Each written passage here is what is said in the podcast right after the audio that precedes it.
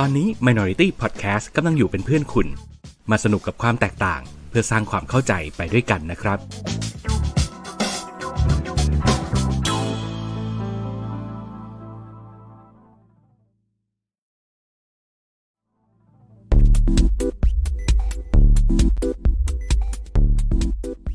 รายการโดนตัวไหนมา เอ๊ะทำเสียงไม่เคยเหมือนเดิมเลย ไหนมึงลองดิ โดนตัวไหนมามาแล้วเอองั้นเดี๋ยวใช้อันนี้ มาแล้วมาแล้ว เอ๊เอ๊ะสวัสดีครับสวัสดีครับคุณผู้ชมผู้ฟังทุกท่านตอนนี้คุณกำลังอยู่กับรายการโดนตัวไหนมา ไม่ใช่แค่หนังและซีรีส์แต่เราจะขยี้ทุกอย่างที่คิดว่าโดน เอ๊สวัสดีครับผมปรินครับผม สวัสดีครับโอมครับ ครับ สวัสดีครับชินครับ แล้วคุณโอมก็แบบว่าดูรีบร้อนมากเมื่อกี้จิงเกิลยังไม่จบเลย คุณทะลึ่งรวดขึ้นมาก่อนเลย ไม่มันขึ้นมันขึ้นหน้ามาสามคนแล้วไงเฮ้ยังขึ้นมาแล้วโอ้ของผมขึ้นยังมาแล้วยังเอ้าจริง ๆ คือของผมเอ้าอะมันขึ้นหน้ามาสามคนแล้ว แล้วตอนนี้เนี่ย ผมก็เห็นมันเงียบไปไงผมก็แบบตอนแรกผมก็เอะใจ ผมก็จะทักแล้วแบบ เอ้ยทำไมวันนี้มันไม่มีจิงเกิลเอ้ยอันนี้ อันนี้จริงจัง อันนี้ไม่ได้หลุดโอเคโอเคนะเออเอาเป็นว่าถ้ามันมันจะต้องมีอะไรแบบความอีลุกคลุกคลักเละเทะอะไรนิดๆหน่อยๆเนี่ยก็ถือว่าเป็นลายเซ็นของรายการเราเออก็ต้องขอบอกว่ามันคือสไตล์ของพวกเรา มันไม่มีใช่ทางหรอกที่ทุกอย่างจะเพอร์เฟกบนโลกใบนี้ พวกเรากำลังจะบอกอย่างนี้ โอเคอะจากภาพที่เห็นอยู่ตอนนี้เนี่ยก็ชัดเจนนะว่าดูแบบไม่ได้มีใครเป็นลูกเจ๊กลูกจีนเลยนะเออจำเงินมาหมดเลย เออเออเออจริงจริงจริงแต่ว่าจริง ๆ อะ ผมก็ต้องบอกว่าผมเนี่ยครึ่งเจ๊กอืม แต่ว่าก็ไม่ได้ซึ่งเจ๊กก็เลยก็เลยเป็นเจ๊เฉยใช่ ใช่ที่บ้านอ้าวเดี๋ยวเดี๋ยวเดี๋ยวงั้นงั้นเอานี้เพื่อสร้างธีมหน่อยแป๊บหนึ่งๆเออมาเราต้องมาแบบซินเจอยู่อีซินนี่พูดใช้กันหน่อย คืออธิบายคนฟังที่ยังไม่เห็นภาพ เอ๊ะแต่ว่าถ้าเกิดตอนนี้ดูทาง Spotify เราเห็นภาพแล้วนะครับ ก็จะบอกว่าผมเนี่ยใส่เสื้อแดงอยู่คนเดียวเลย แล้วก็คุณโอมกับคุณจินก็ใส่ชุดดำมาตามปกติแบบที่เขาใส่นั่นแหละ แต่ตอนนี้คุณโอมกำลังดิ้นรนอีกเพื่อกหนึ่งด้วยกันทำตัวเป็นลูกครึ่งเจ๊กแล้วก็ไปเอาหมวกแดงมาใส่ ผมเนี่ย ผมต้องบอกว่าผมเนี่ย ครึ่งหนึ่งเป็นครึ่งเจ๊กแล้วก็อืมผมมีแม่ชื่อต้อย เพราะฉะนั้นเนี่ยผมวันนี้ผมก็เลยคอสเพย์เป็นต้อยหมวดแดงลูกต้อยหมวดแดงโอ้โหอยากแต่จะกสัดนหาจริงผมเกินพยายามไปเลย ผมพยายามเก็ตแพทเชื่อมโยงแล้วอืมอืมเอาจริงมันเป็นเป็นปัญหาของตระกูลผมมากที่เขาพยายามต่อสู้กับผมเรื่องนี้มาตั้งแต่ผมยังเด็กครับอืมคือเขาเขาไม่สามารถบังคับผมใส่เสื้อแดงกันได้เลย เพราะว่าผมเป็นคนที่ ไม่ถูกโฉลกกับสีแดงอะผมไม่ชอบสีแดงจริงๆคือเขาก็จะพยายามทุกๆทุกๆตรุษจีนที่บ้านเนี่ยเขาก็จะพยายามใส่เสื้อแดงกันแหละ แต่ผมก็จะแบบเออเป็นสีขาวบ้างเป็นอะไรบ้าง ตามเรื่องไปครับเพิ่งมี เพิ่งเพิ่งมีตรุษจีนปีนี้แหละที่ก็ต้องจำใจยอมใส่สีแดง เพราะว่าเจ้านายบอกให้ใส่เจ้านายก็ขัดไม่ได้ครับ โอเคก็ถ้ามันเป็นเรื่องหน้าที่การงานอะเนาะเอออืมเอาเอาเป็นว่าเฉลยนะครับ ว่าพวกเราเอาจริง ๆ แล้วเนี่ย ก็เชื้อเจ๊กกันหมดแล้วฮะที่นั่งอยู่ตรงนี้ เพราะฉะนั้นเจ๊กล้วนไหนๆเราก็มาสวัสดีปีใหม่แบบ สากลกับคุณผู้ชมคุณผู้ฟังไม่ทันแล้วเนี่ยก็ถือว่ามาสวัสดีปีใหม่จีนแล้วกันนะฮะตรุษจีนจินเจยุอิสนี้วัดใช้ขอให้รวยรวยๆเฮงเฮงๆสุขภาพแข็งแรงทุกท่านนะครับครับทางเปาตัวตัวไกด์เป่านะครับตัวได้นะฮะอืมก็ปีเก่าผ่านไป ก็ขอให้มันเอาความยุ่งยากลำบากใด ๆ ไปกับมันด้วยเนาะปีใหม่แล้วก็รับแต่สิ่งดี ๆ นะจ๊ะครับมาโอเค วันนี้ผมได้ข่าวว่าเดี๋ยวคุณสองคนจะต้องมีธุระเช้าวันรุ่งขึ้น เพราะฉะนั้นเดี๋ยววันนี้เราจะจัดรายการกันแบบสั้นกระชับได้ใจความ ครับผมครับ มาสิ่งที่เราตะกันไว้ตั้งแต่คราวที่แล้วเนี่ยคือเรื่อง Alice in Borderland ซีซั่นสองอ่า วันนี้ถือว่าครบองค์นะฮะ แล้วก็น่าจะได้มาคุยกัน แล้วก็มีนอกเหนือจากเรื่อง Alice in Borderland เนี่ยมีใครไปโดนอะไรกันมาอีกบ้างไหมฮะเอ่อ เอาคุณโอมก่อนแล้วกันคุณโอม โอเค ก็จริง ๆมีแหละครับ มีเป็นตัวอนิเมะสั้นเฮ้ยๆไม่ยาวมากเฮ้ยเอ้ยคุณโอมดูออนิเมะด้วยเหรอ ใช่อืมใช่อันเดียวที่ผมดูป่าวะญี่ปุ่นไหมไม่ใช่ ญี่ปุ่น ญี่ปุ่นอ่าอยู่ในอ้าว Disney Plus แต่ว่าน่าจะคนละตัว อันนี้เป็นโคผมอยู่ใน Netflix เป็นอนิเมะที่ค่อนข้างจะ ไม่ค่อยมีคนพูดถึงเท่าไหร่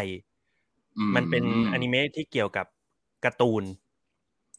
อ่าฮะเอ้ยไม่ใช่อนิเมะพูดผิดอนิเมะที่เกี่ยวกับฟุตบอลเกี่ยวกับการ์ตูนเอพาอพาผมงงไปหมด เป็นอนิเมะที่สร้างจากมังงะฟุตบอลอืมอ่า โอเค มันชื่อว่าอาโออาชิครับอือหือสะกดยากซะด้วย A O A S H I A O คือ A S H I อ่าใช่โอไอชิ จริงๆอาโอชิ เนี่ยต้องบอกว่าน่าเสียดายที่มันดันโดนบูล็อกกบกระแสไงอ่าใช่ใช่ใช่ใช่ตอนนี้ไปแต่ไหนผมมาไหนอะมีแต่คนพูดถึงบูล็อก แต่ผมชอบใช่อาโออาชิมากกว่านะ คืออมคือด้วยความที่ผมมาดูทั้งสองเรื่อง มันดันทำให้ตัวเอกอะมีความสามารถคล้ายคล้ายคลึงกันเลยอะอืมคืออืมมีความสามารถในการ มีความสามารถของการอ่านเกม แล้วทีเนี้ยอืม Blue Lock มันดันทำออกมาเป็นรูปแบบของการ์ตูนฟุตบอลที่ไม่เคยมีใครทำมาก่อนอะอย่างอืมอืมเอา Ao Ashi มันก็ basic พื้นฐานอะอย่างที่เราเคยเห็นกันอยู่แล้ว เพราะฉะนั้นอืมแต่ไม่ใช่ว่ามันไม่ดีนะ เสียดายตรงที่อืมว่ามันมาคาบเกี่ยวกันกับไอ้ Blue Lock นี่แหละ มันเลยไม่ไม่ค่อยมีคนพูดถึง ใช่อืมแต่ว่าที่ผมชอบอะมันเป็นเพราะว่าผมมาอ่านการ์ตูน ผมอ่านมังงะของอาโอชิอืม แล้วคราวนี้เนี่ยผมอืมรู้สึกว่า ผมเซอร์ไพรส์กับการดำเนินเรื่องของตัวเอกที่ปกติแล้วถ้าเราพูดถึงการ์ตูนฟุตบอลเนี่ยอืมอ่าอืมถ้าพระเอกเนี่ยตำแหน่งในการเล่นเนี่ย ไม่กองหน้าก็กองกลาง อะอืมอืมอืมแต่ผมว่า Ao Ashi เรื่องเนี้ยมันค่อนข้างจะเซอร์ไพรส์ในการทวิตอ่าตำแหน่งของกอของพระเอกพอสมควรอืมอืมแต่ไม่เล่าละกัน เพราะว่าไม่ไม่อืม ไม่ไม่สามารถบอกได้ว่ามันทวิตไปเป็นอะไร เพราะไม่งั้นเดี๋ยวมันจะกลายเป็นสปอยขนาดใหญ่เลย จะทำให้คุณอาจจะแบบหมดสนุกกับการลุ้นลุ้นการดูการ์ตูนเรื่องนี้เลยก็ได้ อืมอืมอะโอเค ประมาณนี้ก่อนเราเราโปรยหัวไปก่อน เดี๋ยวค่อยมาว่ากันนะครับอือืมอะคุณชินคุณชินมีอะไรอีกบ้าง ผมมี เอ่อ ไปโดนสารคดีตัวหนึ่งมาครับ ใน Netflix ครับ จริงๆมันเป็นสารคดีที่มาสักพักหนึ่งแล้วแหละ แต่ว่าผมดูไปนิดนึง แต่ว่าพอวันนี้รู้ตัวว่าจะต้องมาจัดรายการเนี่ยก็เลยกลับไปทำกันบ้านมาให้เสร็จ อืมครับ เป็นสารคดีเกี่ยวกับน้องแมว แหม่เข้าทางจริงๆอะชื่อว่า ชื่อเรื่องว่า Inside the Mind of a Cat ครับ อืมคุณคุณเหมือนมีคนพูดถึงให้ฟังเหมือนกันครับ Insight อะมา Inside the Mind of a Cat ครับ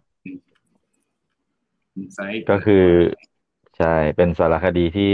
ตั้งคำถามง่ายๆเลยว่าแมวมันคิดอะไรอยู่วะอือหือซึ่งเป็นคำถามที่น่าจะตอบยากอันดับต้นๆของโลกอะ ผมว่านะ มันเป็นสัตว์ที่มีความเป็นตัวของตัวเองสูง อันนี้ผมเพิ่งไปใช่มีปัญหาใช่กับหมามาเมื่อวานเหมือนกันทำไมครับเดี๋ยวเดี๋ยวค่อยเล่าเดี๋ยวค่อยเล่าไม่เป็นไรเดี๋ยวเดี๋ยวเดี๋ยวค่อยหาจังหวะสอดแทรกตอนรีวิวแล้วกันโอเคอะคนละหนึ่งเนาะถ้างั้นเดี๋ยวผมผมมีเพิ่มเติมอีกหนึ่งก็คือ น่าจะเล่าสั้น ๆได้ แล้วก็ไม่รู้คุณสองคนดูมาหรือยังด้วย มันคือซีรีส์ที่แฟนเกมเนี่ยติดตามรอคอยกันมานานอุ้ยในที่สุดมันก็เกิดขึ้นแล้วนะฮะนั่นก็คืออืเรื่องม The Last of Us Last of นะครับ Us ครับอ่ามาแค่หนึ่งตอนเท่านั้น อืมโอ้โหแต่ขนาดได้ลองมาแค่หนึ่งไปดูตอนนี่คนพูดถึงทั้งบ้านทั้งเมืองเลยนะอื้อหืออะเดี๋ยวค่อยว่ากันเดี๋ยวค่อยว่ากันเรางำไว้ก่อน เอาอะไรก่อนดีอะเอาอลิสเอาก่อนอะเลยไหมอลิสก่อนเลยก็ได้นะคอรับลิผสมว่าก่อนก็ได้อืมคนน่าจะดูกันมาสิทั่วบ้านทั่วเมืองหมดแล้วอะมาซีมาซี โอเค เดี๋ยวผมเกรินนำให้ก่อนว่า Alice in Borderland เนี่ยเราจริง ๆ เราเคยพูดถึงกันไว้ในการรีวิวตอนก่อนๆไปแล้วเนาะอันนี้มาครัรีบแคปสั้นๆแล้วกัน ว่า Alice in Borderland มันว่าด้วยเรื่องของพระเอกที่ชื่ออลิสึซึ่งคำว่าอลิสึเนี่ยมันก็คือแบบเหมือนกับล้อกับคำว่าอลิสแหละมันเป็นอืมเด็กติดเกม เรียกว่าเด็กได้ไหมเรียกว่าคือเป็นเป็นวัยรุ่นน่ะ คือวัยรุ่นเกือบจะเป็นผู้ใหญ่วัยแล้วรุ่นล่ะเอออืม คือเพื่อนมันก็ทำมาหากินกันแล้วอะแต่มันเนี่ยมันเป็นคนอืมมันไม่ทำมาหากิน วันๆเอาแต่อืมหมกตัวอยู่แต่ในห้องเล่นเกม แล้วก็แบบคนทางบ้านก็ไม่เข้าใจแล้วทุกคนก็จะตั้งคำถามกับมึงว่า มึงจะเอาแค่นี้กับชีวิตมึงจริงเหรอวะมึงเคยคิดไหมว่ามึงเกิดมาทำอะไรที่มันแบบ มันจะมีสลักสำคัญกว่านี้บ้างได้บ้างหรือเปล่าเนี่ยมึงมึงอืมคิดอยู่แค่นี้วะซึ่งไอ้นี่มันก็ไม่คิดจะทำอะไรจริงๆมันเอาแต่เล่นเกมอย่างเดียว แล้วก็ในขณะที่วันหนึ่งมันทะเลาะกับ คนที่บ้านนะเหมือนเหมือนโดนพ่อมันด่าแล้วมันก็เซ็งอะไรเงี้ยก็นัดไปเจอกับเพื่อนแยกชิแยกชิบูย่าเจอกับเพื่อนอีกสองคน แล้วก็แบบว่า เอาหนะไม่เป็นไรเพื่อนๆเจอกันคุยกันเฮฮาล่าเริงเล่นผีเปรตอะไรกันอยู่ตรงสี่แยกทำให้เกิดอุบัติเหตุรถเกือบจะชนกัน มันก็หนีกลัวจะซวย เพราะเป็นเหตุให้รถชนกันอีกหนีไปหลบอยู่ในห้องน้ำตึงตั้งตึงตั้งตึงตั้งเปิดประตูห้องน้ำโผล่มาอีกทีคือ ไอ้แยกชิบูย่าที่มันอยู่ตรงนั้น ล้างว่างเปล่ากลายเป็นเมืองร้าง แล้วก็เฮ้ยเกิดอะไรขึ้นวะแล้วอยู่ดีๆตอนกลางคืน ไอ้ยอดไฟไอ้ยอดตึกมันก็มีเป็นจอ LED ขึ้นมา แล้วก็บอกว่าพื้นที่เล่นเกมอยู่ตรงนี้จ้ะแล้วก็นำไปสู่เรื่องราวทั้งหมดว่า อยู่ดีๆ มันกับเพื่อนมันอีกสองคนก็หลุดเข้าไปอยู่ในโลกที่เป็นเหมือนประเทศญี่ปุ่นที่มันใช้ชีวิตอยู่นั่นแหละ เพียงแต่ว่ามันกลายเป็นญี่ปุ่นในอีกแบบหนึ่งที่ คนเราจะต้องเล่นเกมเพื่อที่จะเอาชีวิตรอดไปในพื้นที่ตรงนี้ให้ได้ แล้วต้องเก็บแต้มใส่วีซ่าของตัวเอง ซึ่งถ้าเกิดแต้มนี้หมดแปลว่าอยู่ดีๆมึงจะโดนเลเซอร์จากดาวเทียมยิงลงมา จึ้งเดียวแล้วก็ตายไปเลย เพราะฉะนั้นคือยิ่งเล่นเกมเก่งยิ่งรอด ซึ่งมันก็เข้าทางตีนพระเอกไงเพราะพระเอกมันอืมวันมันหมกหมกตัวอยู่แต่ในห้องมาเป็นเด็กบ้าเล่นเกมอยู่แล้ว แต่ปัญหาก็คือเกมเนี่ย มันไม่ได้ คือไอตัวพระเอกเนี่ยมันเป็นคนเก่งเรื่องความคิดนะเรื่อง strategy เพราะฉะนั้นมันจะเก่งแต่เกมใช้สมอง แต่ว่าไอเกมที่มันอยู่ในโลก borderland ที่มันไปใช้ชีวิตอยู่เนี่ย มันไม่ได้มีแค่เกมสมองอย่างเดียว มันเป็นเกมที่ต้องใช้ทีมเวิร์กมันมีเกมที่ต้องใช้พละกำลัง มันมีเกมที่จะต้องใช้เรื่องของ mind game ใช้เรื่องของการแบบ ต้องเจ็บปวดหัวใจถึงจะผ่านเกมนี้ไปให้ได้อะไรอย่างเงี้ย อ่าอืมซึ่งไอความหลากหลายนะมันก็ทำให้เกิดความสนุก เกิดขึ้นในซีซั่นที่หนึ่งแล้วก็ตัวพระเอกเองก็ต้องไปรวมทีมกับคนนู้นคนนี้มากมาย อืม recap สั้นๆซีซั่นหนึ่งประมาณนี้ หลังจากผ่านเหตุการณ์อะไรต่างๆ มามากมาย ก็เข้าสู่ซีซั่นสองไปดูกันมาแล้วเป็นยังไงบ้างครับ อืมเอาคุณโอมคุณโอมดูดูแล้วเนาะใช่ป่ะดูหมดแล้วครับ อ่า เอาคุณโอมก่อนเลยก็ได้ เออ ต้องเริ่มที่คุณโอมก่อนเพราะว่าคุณโอมอืมไม่เคยดูอลิสมาก่อนเลย แล้วพอมันมาใช่ซีซั่นสองแล้วคุณโอมค่อยไปไล่เก็บตั้งแต่ซีซั่นหนึ่งนะใช่ผมซัดยาวเลยใช่ผมซัดยาวตั้งแต่อ่าซีซั่นหนึ่งจนซีซั่นสองเลย คือก็ต้องบอกว่าพอดูจบเนี่ย ผมก็พยายามไปหามังงะมาอ่านอืมเพราะผมอยากรู้ว่าเนื้อหาจริง ๆของในมังงะที่เขาเขียนมาเนี่ยมันเป็นยังไงอืมอืมซึ่งก็ต้องบอกว่าก็ชอบมังงะมากกว่าอยู่ดี คือคือไม่อาจจะอืมต้องบอกอย่างนี้ก่อนนะในในการที่อ่าซีรีส์ต่างๆ ที่เอามังงะมาทำเป็นซีรีส์เนี่ยส่วนใหญ่แล้วเนี่ย ส่วนตัวผมผมจะชอบมังงะมากกว่าอืมไม่ว่าจะกี่เรื่องแล้วก็ตามเนี่ยที่มันที่มันทำออกมาเป็นซีรีส์เนี่ยคือผมรู้สึกว่า การการเป็นมังงะมันทำให้เราจินตนาการได้ได้ไกลกว่า แล้วพอคราวนี้ พอเรามาดูเรื่องเรื่องอลิสน่าจะเป็นเรื่องแรก ๆ มั้งที่ผมดู ซีรีส์ก่อนแล้วค่อยไปอ่านมังงะ อืม อืม ครับ ก็เราเราเราก็รู้สึกเราชอบมังงะมากกว่า เพราะว่าผมไม่ค่อยชอบตัว ผมเฉยๆกับซีรีส์เรื่องนี้ ผมไม่ได้กรี๊ดอือหือออะไรมากขนาดนั้น ด้วยความที่แบบอืมเกมมันมันไม่ได้แบบชวนให้ผมอินตามมั้งอืมฮึเออไม่ไม่ไม่รู้ดิคือคือผมรู้สึกว่าผมกำลังดู Battle Royale ผสมอะไร ผสมกันสึอยู่อะในซีรีส์เรื่องเนี้ยเอออ่าคืออ่าอ่าแล้วแล้วผมดันชอบสองเรื่องนั้นมากกว่าไง มันก็เลยทำให้ผมรู้สึกอืมเฉยๆกับกับเรื่องนี้ แต่ถามว่า ผมชอบอะไรในในในเรื่องนี้ผมรู้สึกว่า ผมชอบเกมโพแดง อืมฮึเออผมผมว่าการดีไซน์เกมโพแดงที่อ๋อก็ก็ต้องเล่าให้ฟังนิดนึงเนาะคือเกมเนี่ย เกมในเรื่องที่เฮียเล่าให้ฟังเนี่ย มันจะถูกแบ่ง แบ่งเป็นหตาน้ามไพ่เออหน้าอืมไพ่เนาะตามตามตัวสัญลักษณ์ของของไพ่ มันก็จะมีดอกจิก มีโพแดง มีโพดำแล้วก็มีหลามตัด ซึ่งอืมสี่สี่สัญลักษณ์เนี่ยมันก็จะแบ่งออกเป็นอ่าอย่างนี้ก็คือ หลามตัดเนี่ย หลามตัดจะเป็นเกมใช้กำลังใช่ไหม ถ้าจำไม่ผิดอะหลามตัดใช้สกำลังติโพปัญดญาอ่าอืมอ่ากำลังอะใช้โพดำดอกจิกอืมเนี่ย ช่วยเหลือกันใช่ไหมอืมำอืมอ่าโพแดงเนี่ยเป็นไมเกมที่จะเล่าให้ฟังก็คือเกมที่เล่นกับจิตใจ อือืมมเออแล้วแล้วหลามตัดเนี่ย หลามตัดคือเกม สติปัญญา เออ สติปัญญา อืม นี่แหละ ซึ่งเกมที่ชอบที่สุดก็คือจะเป็นเกมพวกตระกูลโพแดงอืมผมว่าผมว่าเจ๋งดีในการดีไซน์ดีไซน์เกมของโพแดง แต่อย่างพวกแบบพวก เอ่อโพดำเนี่ยยิ่งโพดำซีซั่นสองเนี่ยไม่อินเลยคือคือคือคือรู้สึกว่ามันคือ Special Force อะที่แบบว่าอ่าอะไรวะเนี่ยอะไรอย่างเงี้ยอืมแล้วก็แบบอย่างอย่างอย่างดอกจิกก็มีบ้างที่ชอบอืมหลามตัดอืมก็มีบ้างที่ชอบ แต่โพดำนี่คือไม่ไม่ ไม่ค่อยชอบเลยในเกือบทุก ๆเกม อืมอืมครับ แล้วก็โดยรวมก็เป็นซีรีส์ที่รู้สึกว่าดูเพลินๆ แต่ก็อือหือไม่ได้ว้าวอะไรขนาดนั้น อืมครับ อะโอเค คราวนี้มาถึงคุณชินแล้วครับ รู้สึกยังไงบ้างครับ อืม นี่เรารอกันมาหนึ่งอาทิตย์เพื่อรอคุณเลยนะเนี่ย ไม่งั้นเราคุยกันเรื่องอาทิตย์ที่แล้วนะอ้าวเหรอครับแหมเออทั้งหมดทั้งมวลของซีรีส์เรื่องนี้ที่ผมชอบที่สุดคือผู้หญิงครับ ชัดเจนตรงประเด็นอืม หลอกหลอกหลอกก็คือผู้หญิงก็ส่วนหนึ่งแหละ ผู้หญิงต้องต้องชมเดี๋ยว่าขอขั้นขอขั้นความบันเทิงนิดนึง ถ้าพูดมาขนาดนี้แล้วเนี่ย คุณคุณโอมคุณต้องเปลี่ยนภาพอินเสิร์ตแล้วโอ้โหโอ้ยโอ้โหคนนี้คนนี้เลย คนนี้เลยคนนี้เลยออมามามามาคนคนนี้เลยคนนี้เลย คนนี้นี่เป็นตัวละครลับที่โผล่มานิดเดียวแต่ว่าอ่าตกผมได้อย่างราบคาบร้อยเปอร์เซ็นต์ ควีนโพดาหมอควีนหมโพอดาหมออัน หมออันก็หมออันเถอะเออคือผู้หญิงใช่แหละ ส่วนหนึ่งครับ ก็คือเธอทั้งหมดทั้งมวลของซีรีส์เรื่องนี้มันช่วยทำให้การดูซีรีส์เรื่องนี้มันกระชุ่มกระชวยหัวใจมากขึ้น แต่ว่าผมอืมจะเอ็นเอียงไปทางที่ผมรู้สึกผมสนุกกับซีรีส์เรื่องนี้นะ คือ คืออืม โอเคแหละ มันอาจจะเป็นพล็อตที่เรา มันก็ไม่ได้แปลกใหม่อะไรอะอย่างที่คุณโอมว่าเราอาจจะเห็นในในหลาย ๆ เรื่องมาประกอบประกอบกัน อุ้ยหมออัน ก็แต่ ไม่แต่อ่าถ้าเกิดเทียบ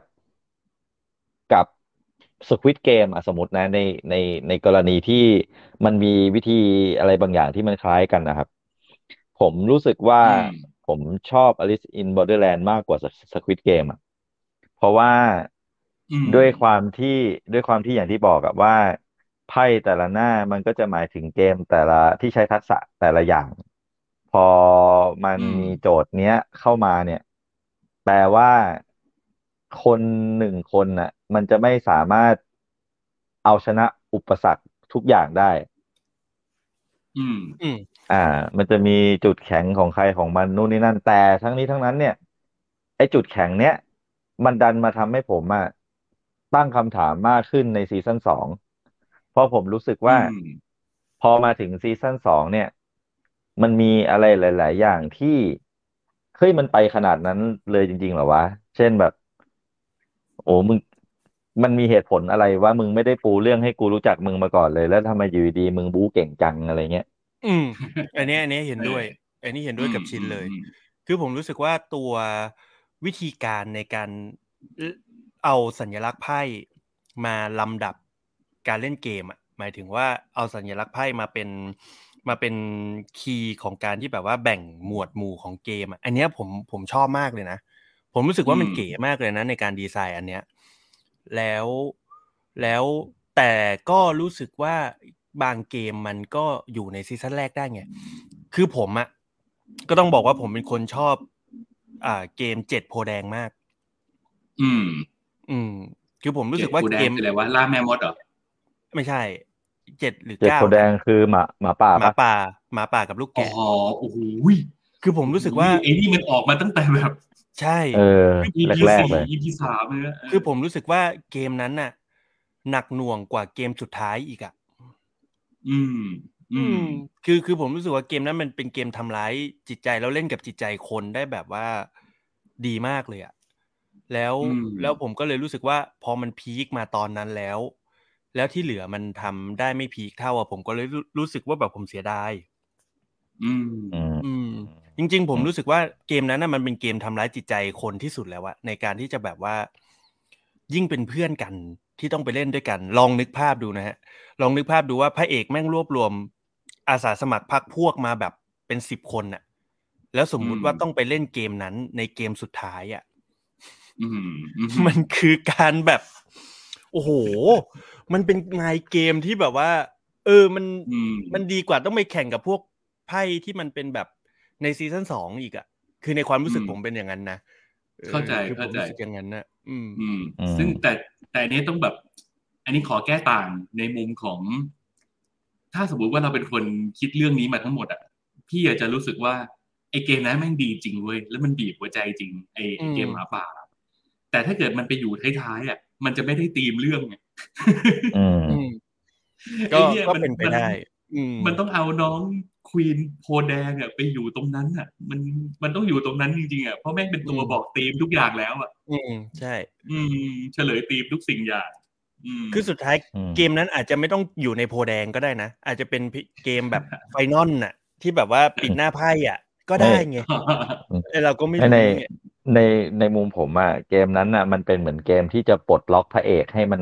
ดำเนินชีวิตในโลกเนี้ยต่อไปได้อะอืมอื มมันเป็นเกมที่มันจะต้องก้าวผ่านอะไรบางอย่างอะเช่นอืมคือคือมันเป็นเหมือนการจบ part แรกในความคิดผมนะ คืออืมคือมันมันไม่ใช่แบบ ถามว่าเกมนั้นผมชอบไหมชอบ แต่ผมอาจจะเห็นต่างจากคุณโอมนิดนึงคือ ผมว่ามันมันไม่ใช่เกมที่ผมชอบที่สุดในซีรีส์เรื่องนี้ อืม อืม แต่แต่ก็เข้าใจในมุมคุณโอมแหละว่าเออมันบีบหัวใจจริงๆก็คือ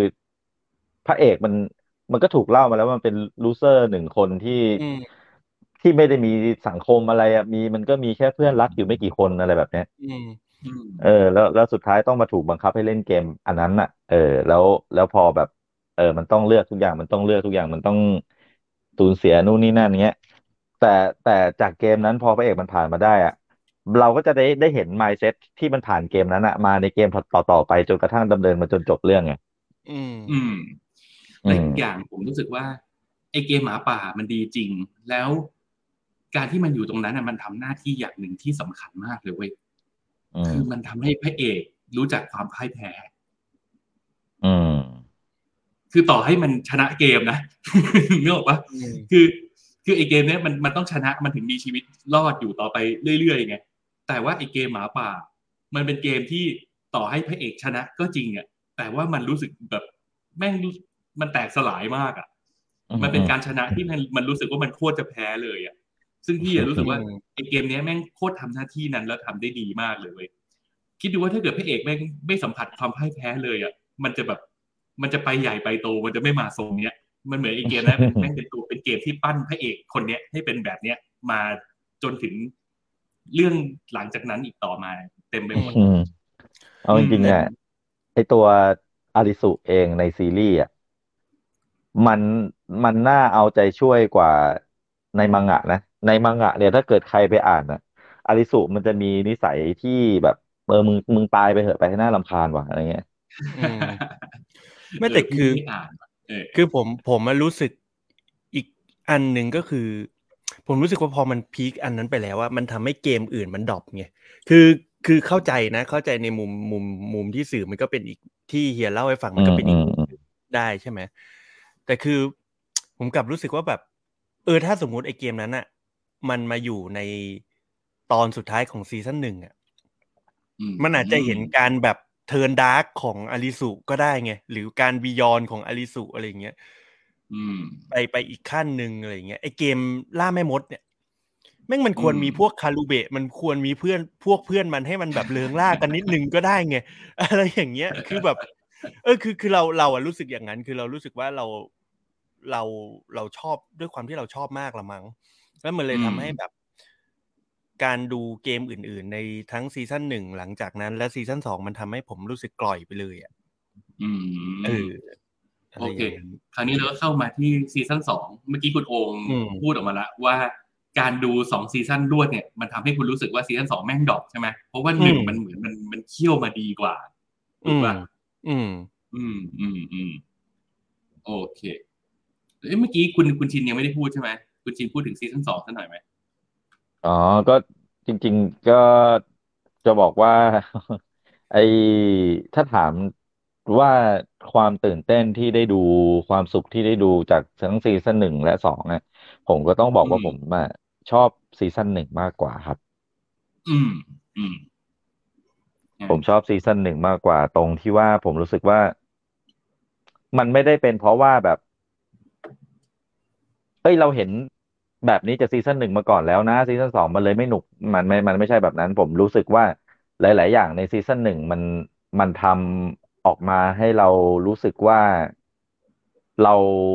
อินไปกับมันได้มากกว่าที่ซีซั่นสองทำอะครับ อืม จริงอืมอันนี้จริง อืมอืใช่มะคือโอเคซีซั่นหนึ่งมันมีหลาย ๆ อย่างที่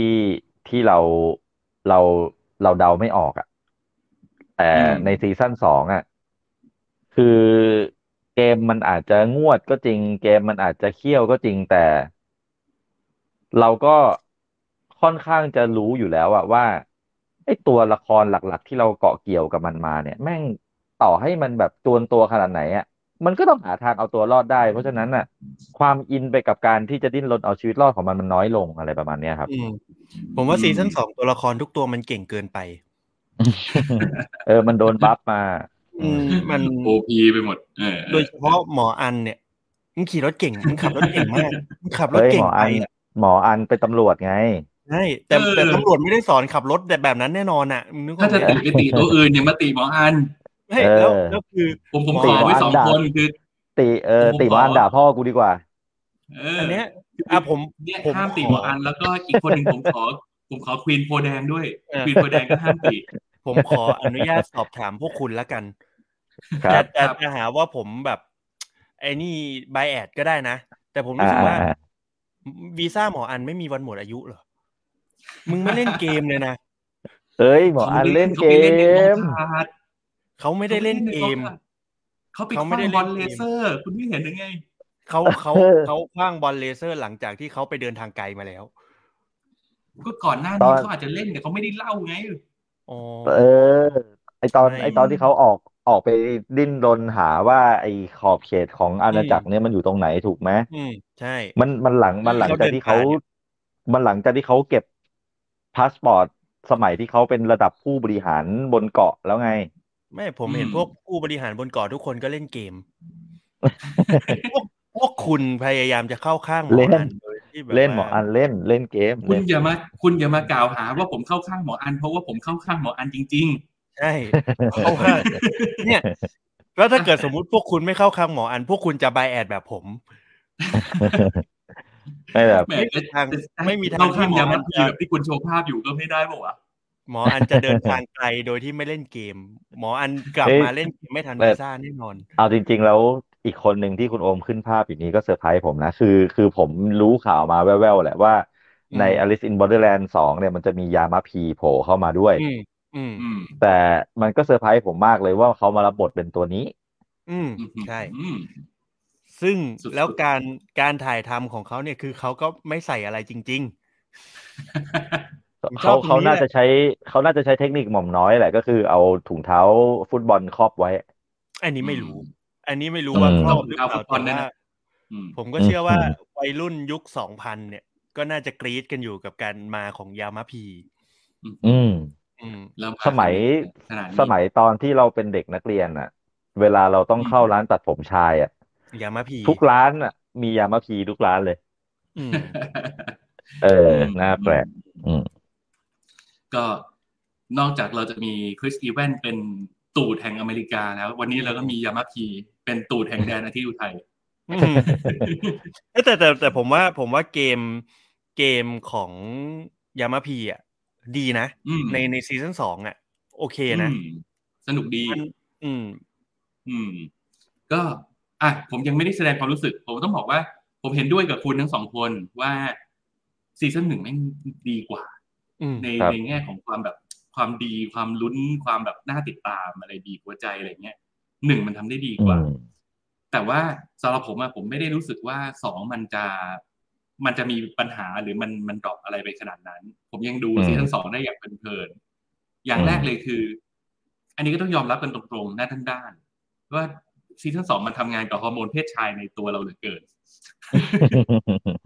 มันมันตั้งใจ service fanboy มากๆอะ คือออืม ต่อให้ไม่สนุกต่อให้ดูแบบไม่ได้ลุ้นอะไร แต่โอ้โห ถ้ามึงมาขนาดนี้มันยังไงเราก็แบบก็ชอบเปล่าวะเออก็แบบ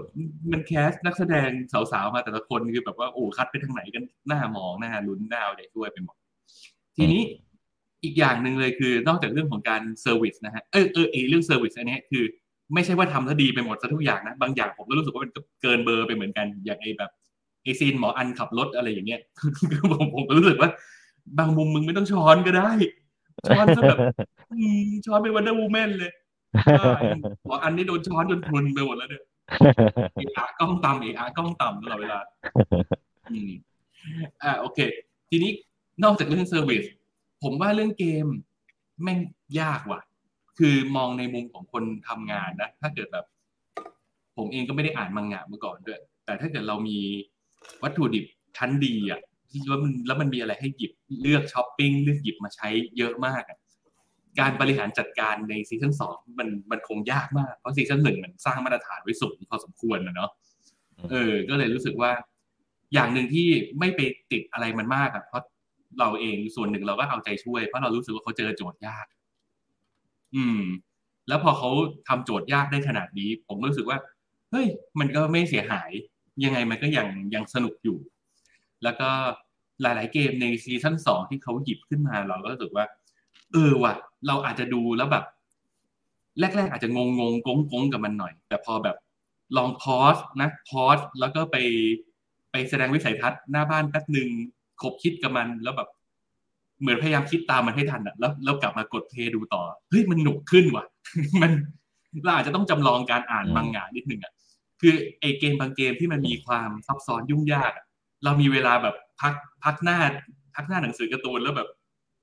ขบคิดกับมันแล้วก็อ่านต่ออะไรเงี้ยมันมันทันไงแต่พอเป็นซีรีส์อะบางเกมมันไปเร็วแล้วแบบ เฮ้ยกูคิดตามไม่ทันอะไรอย่างเงี้ย อือืมมก็พี่พี่ก็ใช้วิธีแบบนั้นในการดูซีรีส์สำหรับบางบางเกมที่ต้องคิดพยายามคิดตามอะไรเงี้ยก็แบบดูแล้ว pause ดูแล้ว pause ดูแล้ว pause อะไรเงี้ยเออ ก็ส่วนหนึ่งก็ด้วยวิธีการแบบนั้นก็ทำให้รู้สึกว่า เออว่ะ มันก็มันก็สนุกมันก็ยังสนุกอยู่ อืม แต่ทั้งนี้ทั้งนั้น มันก็ไม่ได้สนุกแบบหนุกทุกเกมเหมือนเหมือนที่ทำในในซีซั่นหนึ่งอืม ไอซีซั่นสองพี่ชอบเกมถ่ายไพ่ตรงท้ายทอยโอ้โหเกมถังเดียวอะเอออันนั้นเกมนั้นพี่ก็ดีชอบเกมนั้นดี ซึ่งเป็นเกมที่ไม่มีพระเอกด้วยอืมมีอิชิชิยะแต่เกมนั้นดี เออแต่จริงๆซีซั่นสองอะ มันเหมือน มันเหมือนไอ้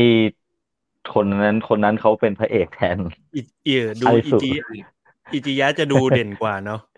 อืมโคตรปั้นเลยอิจิยะแบบ เออ แบบโชว์กึ๋นอืมสุดๆอะอืม ทั้งนั้นที่มาซีซั่นหนึ่งมันดูเป็นแบบ ดูเป็นเด็กเบียวมากเลยนะแบบเบียวแบบ เออเดียวชอบไปยืนมุมมุมๆแล้วก็แบบเอาพูดคลุมหัวแล้วทำตัวฉลาดฉลาดๆพูดน้อยอืมๆคมๆอะไรเงี้ยโคตรเบียวเลยอืม แต่ว่าคนที่เบียวสุดในเรื่องเนี้ย ไม่ใช่ชียะนะ ผมให้นางเอกนะอืมอืมเนี่ยคุณอุสงีเนี่ยอุสงิคือแบบ ที่เคยแซวไว้ตั้งแต่ตอนรีวิวซีซั่นหนึ่งอะผมว่าซีซั่นสองก็ยิ่งก็ยิ่งหนัก คือเขาเป็นคนที่แบบ posture เขาอะ การยืน pose การ action acting อะไรเงี้ยเขาดูเป็นตัวการ์ตูนมากอะคือเนี่ยอาจจะเออถ้าใช่โกใช่ขยายภาพภาพกว้างขึ้นมาจะเห็นแบบ ยืนกางปีกตลอดเวลาเขาไม่ได้ยืนกางปีกเออกางตลอดเวลาเขายืนกำหมัดด้วย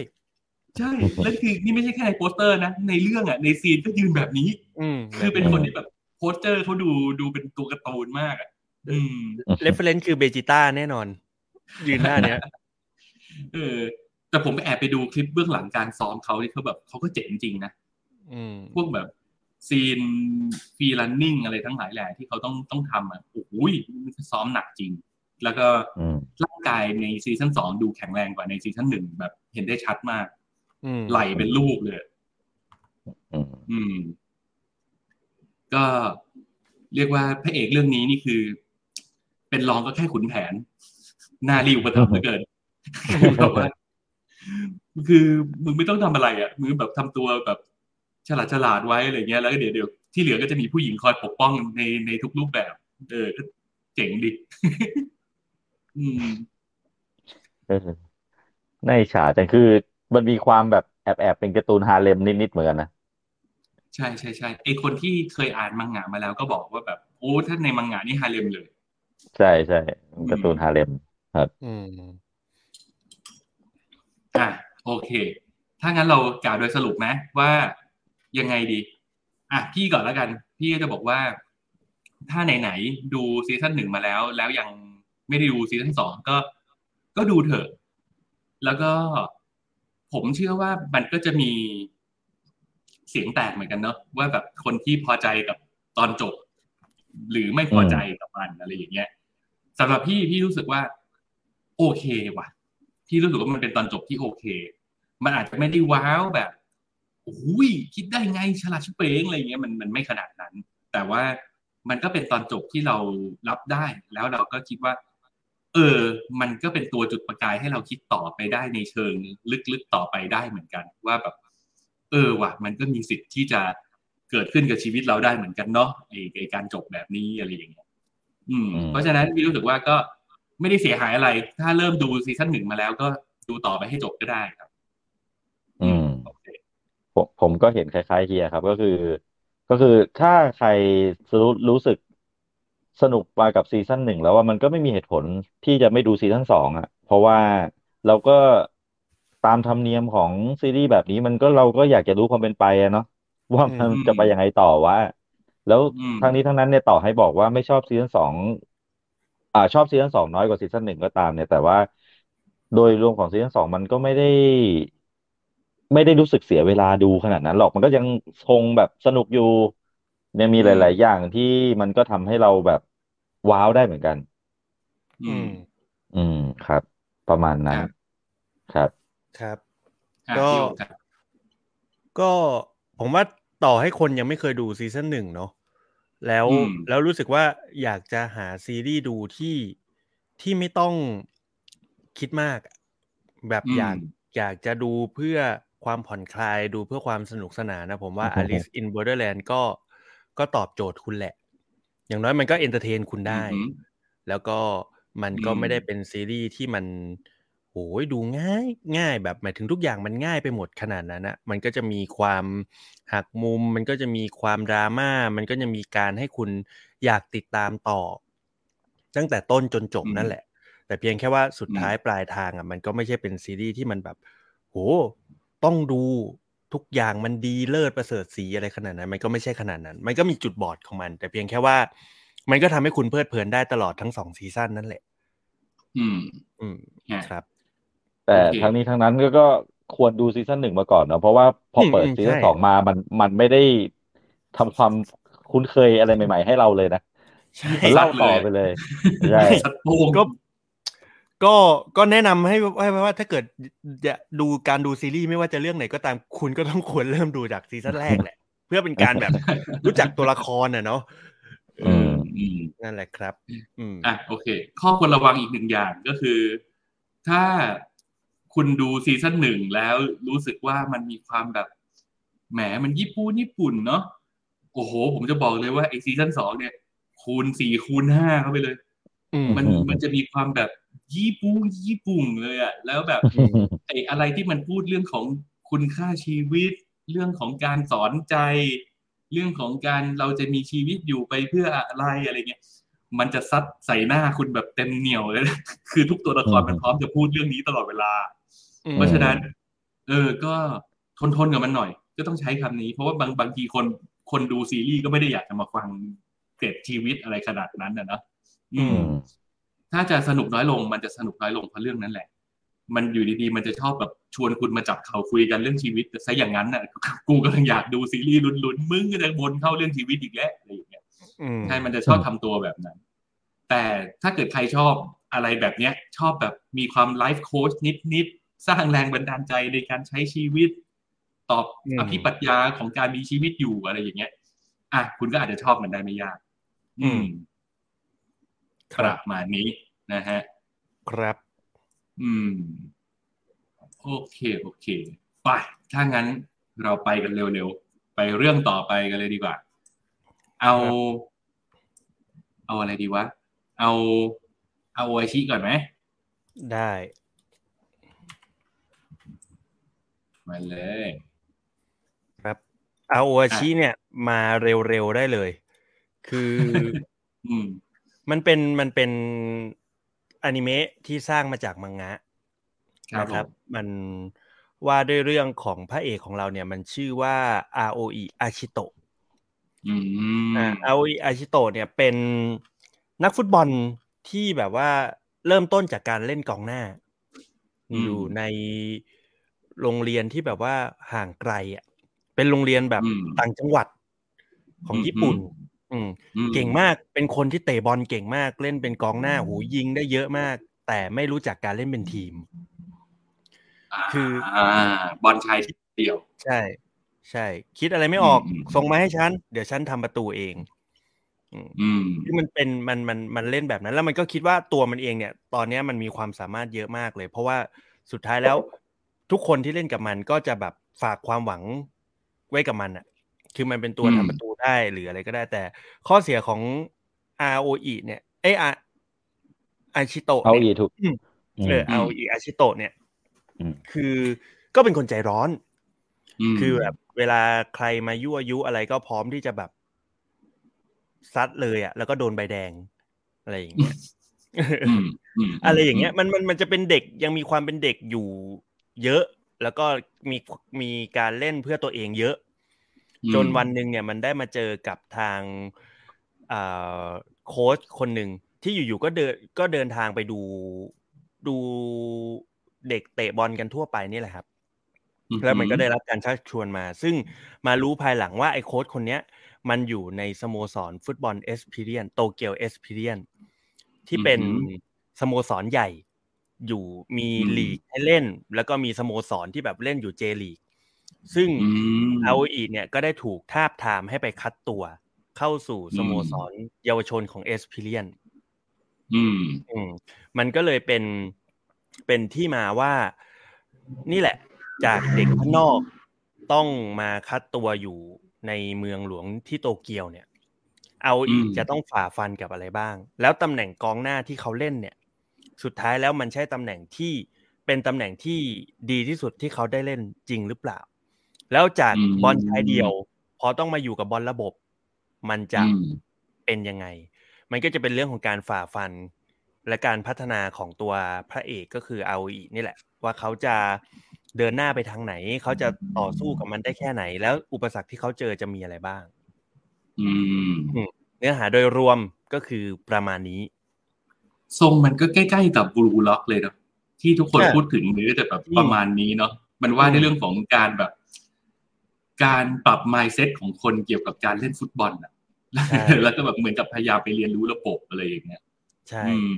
แต่แต่บูล็อกอะผมว่าอ่าในตัวของในตัวของโครงสร้างอะในตัวของตัววิธีการนำเสนอ ผมว่าบูล็อกทำได้เจ๋งกว่าอืมอืมแต่แต่เนื้อหาโดยรวมผมชอบ อ่าอาโอชิมากกว่า ผมว่าอาโอชิมันมีความแบบดราม่าอยู่ในนั้นเยอะอยู่อะ แล้วก็อืมผมรู้สึกว่ามันมันเป็นการ์ตูนที่แบบว่ายัง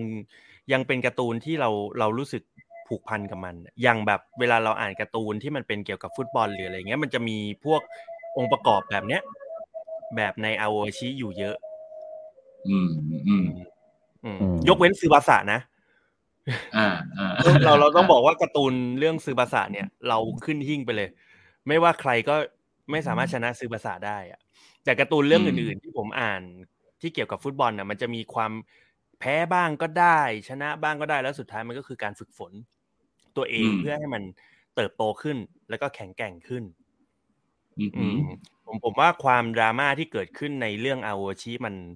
มันมันทำให้ผมแบบดูได้เรื่อยๆ แล้วก็มีความสุขกับมันในการดู อืมอืมอืมครับ โอเค คุณชินก็ได้ดูนี่เป็นยังไงบ้างฮะอ๋อ คือมันมันเหมือนที่ผมบอกเลยครับ คือตอนแรกเอาเอาไอย้อนกลับไปนิดนึงว่าอาวาชิเนี่ย เหมือนมันจะถูกสตรีมมาก่อนการมาถึงของบูล็อก อืมอืมใช่ใช่ใช่ใช่ซึ่งทุกวันนี้มันก็ยังไม่จบนะอาวาชิมันก็ยังมาใหม่ยังทุกยัสัปงดาห์ทุกสัปดาห์ครับ แต่ว่าอย่างเงี้ยคือพอผมดูอาวาชิก่อน ผมไม่ได้ดู เอ่อ ไม่ได้อ่านมังงะมาก่อน ผมมาดูอืมเลยในเวอร์ชั่น อนิเมะเพราะฉะนั้นผมก็เลยแบบมาแบบใสๆเลยบายๆเลย ไม่ได้ไม่ได้รู้ความอะอะไรมาก่อน ตอนดูครั้งแรกเนี่ย มันก็อ่าจุด turn point ของเรื่องอะ มันก็ทำให้เราอึ้งเหมือนกัน ต้องบอกแบบนี้ อืมอืมคืออ้าวเราก็เออ แล้วมันจะเล่าอย่างไรต่อวะเออก็แปลกแปลกดีเว้ยการอืมที่ตัวเอกไม่ได้เป็น ไม่ได้ทำหน้าที่ตัวเอกแบบการ์ตูนฟุตบอลที่เราเคยคุ้นเคยอ่ากันมาแล้วมันจะใช่มันจะยังไงต่อ ใช่ อ่า แต่ทีเนี้ยต้องบอกว่าพอการมาถึงของบูล็อกอะมันเลยทำเบนความสนใจผมไปหาบูล็อกมากกว่า เรื่องอืมอาวาชิมันเลยกลายเป็นโดนดองสำหรับผมไปเลย เพราะว่าอืมบูล็อกอะมันมันเจ๋งตรงที่ว่า ผมว่าตามปกติอะถ้าเรา ในวัยประมาณเนี้ยเราจะโตมากับการ์ตูนกีฬาญี่ปุ่นที่มันแบบว่า จะมีความเป็นญี่ปุ่นญี่ปุ่นอย่างที่เคียร์บอกอะอืมคือ คือส่งเสริมความมุ่งมั่น ความสามัคคีการการทำงานกันเป็นทีม การทีมเวิร์กที่มันเป็นอ่าพื้นฐานของคนญี่ปุ่นอยู่แล้วอะเนาะแต่อืมพอบูล็อกอะมันเปิดหน้าชกด้วยการที่บอกว่า ก็เพราะคนญี่ปุ่นมึงไม่มีความเห็นแก่ตัวไง มันเลยไม่ประสบความสำเร็จไง มึงเลยอยู่ได้แค่นี้แหละอืมมันเลยแบบโอ้โห เจ๋งว่ะนายหลังพึ่งเอออืมเอออืมโอ้ยมึงมึงอย่างนี้เลยเหรอวะอะไรเงี้ยก็ก็เลยกลายเป็นแบบว่าอย่างที่ผมพูดไปตอนต้นเลยว่า ด้วยความที่ดูทั้งสองเรื่องเนี้ยเสียดายที่เรื่องเนี้ยมันมาคาบเกี่ยวกับบูล็อกไงอือืมมอืม อืม แต่ไม่ได้บอกว่าเรื่องนี้ไม่หนุกนะ สนุกอืมอืมมีความแปลกใหม่ในการ์ตูนฟุตบอล เหมือนกัน ใช่อืมแล้วก็อีกเรื่องอีกเรื่องหนึ่งที่ผมชอบเรื่องนี้ก็คือ เรื่องเนี้ยมันมีการสอดแทรกเทคนิคแล้วก็ tactic การเล่นฟุตบอลน่ะมันเป็นฟุตบอลสมัยใหม่ด้วยนะอืมคืออย่างแบบบอลห้าช่องบอล half space หรือพื้นฐานการเล่นฟุตบอลที่แบบว่า พื้นฐานการเล่นฟุตบอลคือการการยืนกันเป็นสามเหลี่ยม ใช่ไหมอ่าใช่คือใช่สำหรับผมอย่างเงี้ย ผมเป็นแค่คนชอบดูฟุตบอล กีฬาฟุตบอล แต่ผมไม่มีความรู้เรื่องนี้เลย คือผมอืมไม่รู้หรอกว่าการยืนสามเหลี่ยมทำไมต้องยืนสามเหลี่ยมทำไมต้องมีฮาร์ฟสเปซทำไมต้องนู่นนั่นนี่อะไรเงี้ย ผมเป็นแค่คนชอบดูเฉยๆอืมเออให้ลงไปเล่นเราก็ไม่รู้หรอก แต่เรื่องเนี้ย มันได้สอดแทรกเรื่องราวพวกนี้ขึ้นมา มันก็ยิ่งทำให้ผมรู้สึกว่า เออเอาเอาไปดูบอลจริง ๆ สนุกขึ้นไงใช่ใช่ใช่เรื่องอืมเรื่องนี้จริง เรื่องนี้จริงอืมเออ พอคุณโอมพูดมุมนี้ขึ้นมาใช่ เรื่องเรื่องนี้ค่อนข้างให้ให้รายละเอียดกับ เทคนิคฟุตบอลจริง ๆ ครับ เช่นอืมแบบการเข้าประกบเร็วแบบนี้ในเทคนิคฟุตบอลเรียกว่าอะไร แล้วอืมวิธีการแก้มันเหมือนการเดินหมากเลยครับอืมถ้าทีมตรงข้ามเดินหมากแบบนี้ คืออะอย่างอย่างถ้าเป็นการ์ตูนฟุตบอลผ่านๆมานะ อย่างอายกตัวอย่างอย่างที่คุณโอมพูดก็ได้ซือภาษะความอืมความสนุกของมันมันก็จะไปผูกอยู่กับพวกตัวละครต่าง ๆ ไงใช่แต่อืมไอเรื่องอาวาชิเนี่ย มันให้ความสำคัญกับคนเป็นโค้ชด้วยอืมอืมใช่เพราะฉะนั้นเราก็เลยจะได้รู้มุมมองจากคนเป็นโค้ชด้วยว่าโค้ชเนี่ย นักเตะไม่จำเป็นต้องเก่งแต่โค้ชเก่งเขาจะมีวิธีหยิบวัตถุดิบที่เขาดีที่สุดอยู่ในมือเนี่ยมาผสมกันออกมาให้มันเป็นทีมที่แข็งแกร่งทีมหนึ่งอะไรประมาณเนี้ยใช่อืมแล้วซึ่งมันไม่ค่อยได้เห็นโอเคในการ์ตูนกีฬา เพราะว่าการ์ตูนกีฬาผ่านมาส่วนมากมันจะเป็นความสมัครสมานสามัคคีอ่าถ้าสาสามารถเฉพาะตัวนู่นนี่นั่นอะไรแบบนี้ฮะอืมอืมอืม คืออย่างเรื่องเนี้ยต้องบอกว่าการ์ตูนฟุตบอลเรื่องอื่น ๆ ที่ผ่านมามันจะชอบมีท่าไม้ตายของแต่ละคนใช่ปะอืม drive shoot tiger shot ไปหรืออะไรซึ่งก็ภาษาตามมันแฟนตาซีเกินเอออืมอืมเออหรือไม่การ์ตูนเรื่องอื่น ๆ ที่ผมอ่านอย่างเรื่อง Orange หรืออะไรอย่างเงี้ย มันก็ยังมีอืมยังมันก็ยังมีท่าไม้ตายที่แบบว่ามันเกินจินตนาการมันเกินจริงไปหน่อยอะอืมเรื่องนี้ไม่มี เรื่องนี้ไม่มีอืมใครมีท่าไม้ตายใด ๆ แล้วทุกคนอืมแล้วแล้วเล่นกันด้วยแบบ skill ฟุตบอลที่มันเกิดขึ้นได้จริง ๆ อะไรเงี้ยอืมมันไม่มีทางเป็นแบบอิโต้นักเตะเรื่องกังฟูอะนึกออกปะเฮ้ยอะไรอย่าคุงณนั้นอะนั่นการ์ตูนฟุตบอลอันดับหนึ่งในใจผมเลยนะใช่ใช่เรื่องนั้นเป็นเรื่องนั้นเป็นเรื่องที่อยู่ในใจผมอันดับหนึ่งเหมือนกัน เพราะว่ามันมีความแบบหามมาก แต่ว่าเรื่องเนี้ย มันตลทำกให้ผมนึกอืมถึงสแลมดังอืมอืมทำทำให้ผมมันทำให้ผมนึกถึงสแลมดังในเรื่องของการที่แบบว่า ทุกคนสามารถทำได้จริงแบบนั้นน่ะ อืมอืมอืมแต่แต่เอาดิก็ต้องยอมรับนะว่าว่ามันก็จะเก่งกว่าระดับเอเชียทั่วไปกว่าคนทั่วไปหน่อยหนึ่งเพราะด้วยความมันคือการ์ตูนอะเนาะอืมอืมโอ้อันนี้เข้าใจแต่ได้อืมเอออืมเอาจริงอืมๆช่วงเนี้ย ผมว่าไม่รู้ด้วยเหตุอะไรนะ มันมันเหมือนกับอ่ายุคสมัยของการทำแอนิเมะ กีฬามันค่อยๆกลับมา มันอืมเข้ามาเข้ามาช่วงนี้หลายเรื่องมากนะยกยกยกตัวอย่างเช่น นอกจากเรื่องนี้นอกจาก Blue Lock ที่ผมดูเนี่ย มันก็มีอีกเรื่องหนึ่งที่ผมชอบคือ Haikyuอืมอืมอืมอันนี้วอลเล่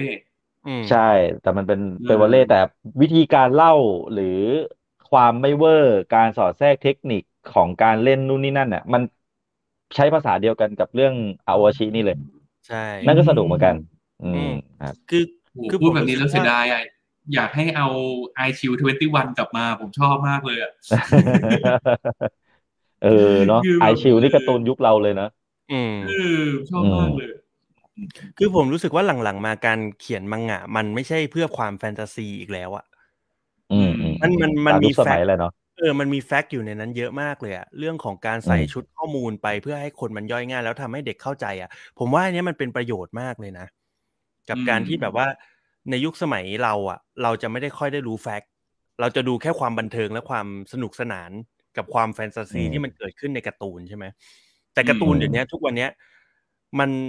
มันสามารถสอดแทรกความเป็นแบบข้อเท็จจริงอยู่ในนั้นได้เต็มไปหมดเลยอะแฟอืกมต์ผมว่าเนื้อหาหนักๆอะไรอย่างเงี้ย อืม ผมว่ามันเป็นความ ผมว่ามันน่าจะเป็นแผนที่เขาวางไว้แล้วนะอืมคืออืมคืออืมคือมันเหมือนกับ อะในยุคสมัยเราอะ มันมี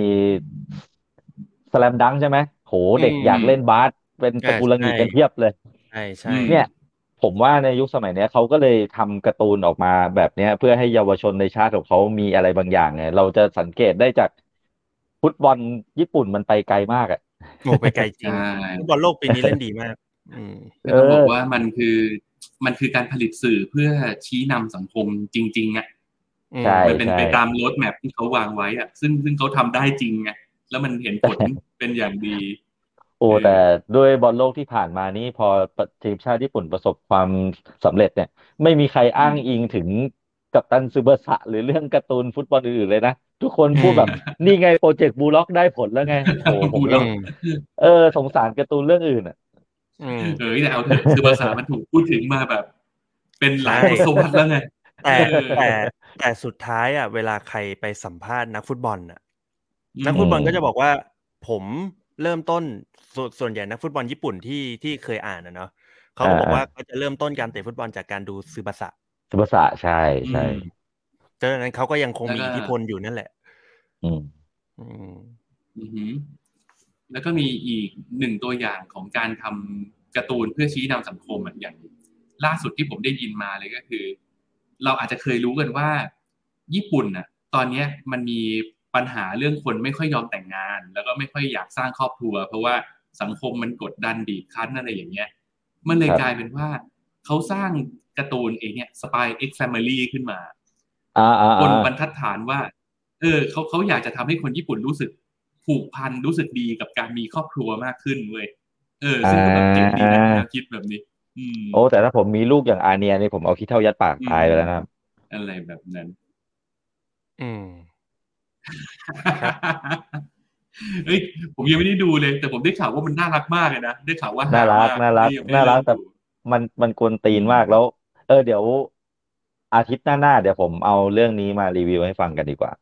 ก็มันก็เป็นการ์ตูนอีกอีกอีกเรื่องหนึ่งที่ผมติดติดงอมแงมเหมือนกัน อืมอืมอืมครับ อะโอเค ก็ประมาณนี้ครับ เรื่องนี้ตกลจริงอาโอชิแนะนำๆแนะนำแนะนำคือมันเหมาะ ผมว่ามันเป็นอีกมิติหนึ่งของของการดูการ์ตูนอะ อืม แล้วเวลาเวลาในการดูการ์ตูนเรื่องนี้มันผ่านไปเร็วมากเลยนะ เพราะตอนหนึ่งมันแค่ประมาณยี่สิบนาทีเองมั้งดูอืมดูได้ใน Disney Plus นะครับ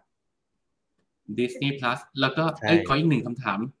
ครับเพจซิ่งมันมันจะไม่ได้เหมือนพวกสแลมดังใช่ไหมที่แบบ กว่าจะชูดแต่ละลูกพอชูดไปให้ลูกลอยกลางอากาศ แล้วไปแฟชแบ็กเล่าเรื่องก็เมื่ไม่อไม่ไม่ไม่ห้าไม่ปีที่แล้วอะไรอย่างเงี้ยไม่อย่างนั้นไม่ไม่มีบ้างมีบ้างแต่ไม่เยอะมีบ้างอ่แต่ว่าโอเคแต่ว่าอันเนี้ยมันจะใช้การเดินทางของบอลเนี่ย นานนานกว่า คือยิงประตูเข้าคือยิงเลย แต่ว่ากว่าจะได้ยิงเนี่ยอะโอเค อันเนี้ยมันอาจจะมีเรื่องของการแบบนิดนึงตามสไตล์การ์ตูนญี่ปุ่นน่ะคิดอะก่เข้าอนใจได้เข้าใจได้อันนู้นนั่นนี่อะไรอย่างเงี้ย อ่า แต่ว่าอื มมันอาจจะทำให้คนที่แบบดูฟุตบอลมันดูจากจากที่ดูเอามันแบบผมเนี่ย มันก็อาจจะทำให้ดูแล้วแบบวิได้อะไรมากขึ้น อืม อืมครับ ซึ่งคนที่ไม่ได้ชอบดูฟุตบอลก็ โอเค มันมันก็อาจจะแบบไม่ได้มีเหตุผลอะไรที่จะทำให้เขาดูการ์ตูนเรื่องนี้อะเนาะแต่ผมว่าถ้าเกิดอืมสมมุติว่าคุณอยากจะได้การ์ตูนสักเรื่องหนึ่งที่แบบว่า มีข้อมูลดี ๆ มีมีข้อมูลที่ทำให้คุณได้ข้อมูลมาอยู่ใน ในชุดข้อมูลของคุณมากขึ้น คลังความรู้คุณมากขึ้นผมว่าเรื่องนี้ก็น่าจะเป็นอีกเรื่องหนึ่งที่แนะนำที่อยากลองอืมให้ลองดูครับโอเค สายรักฟุตบอลไม่ควรพลาดจากอืมต่อไป เรามาที่สายรักแมวบ้างดีกว่ามาอืมทาสแมวมาอ่าโอเคครับ ก็ Inside the Mind of a Cat นะครับ หาดูได้ที่ Netflix มันสตรีมมาสักระยะหนึ่งแล้วแหละ ไม่แน่ใจว่า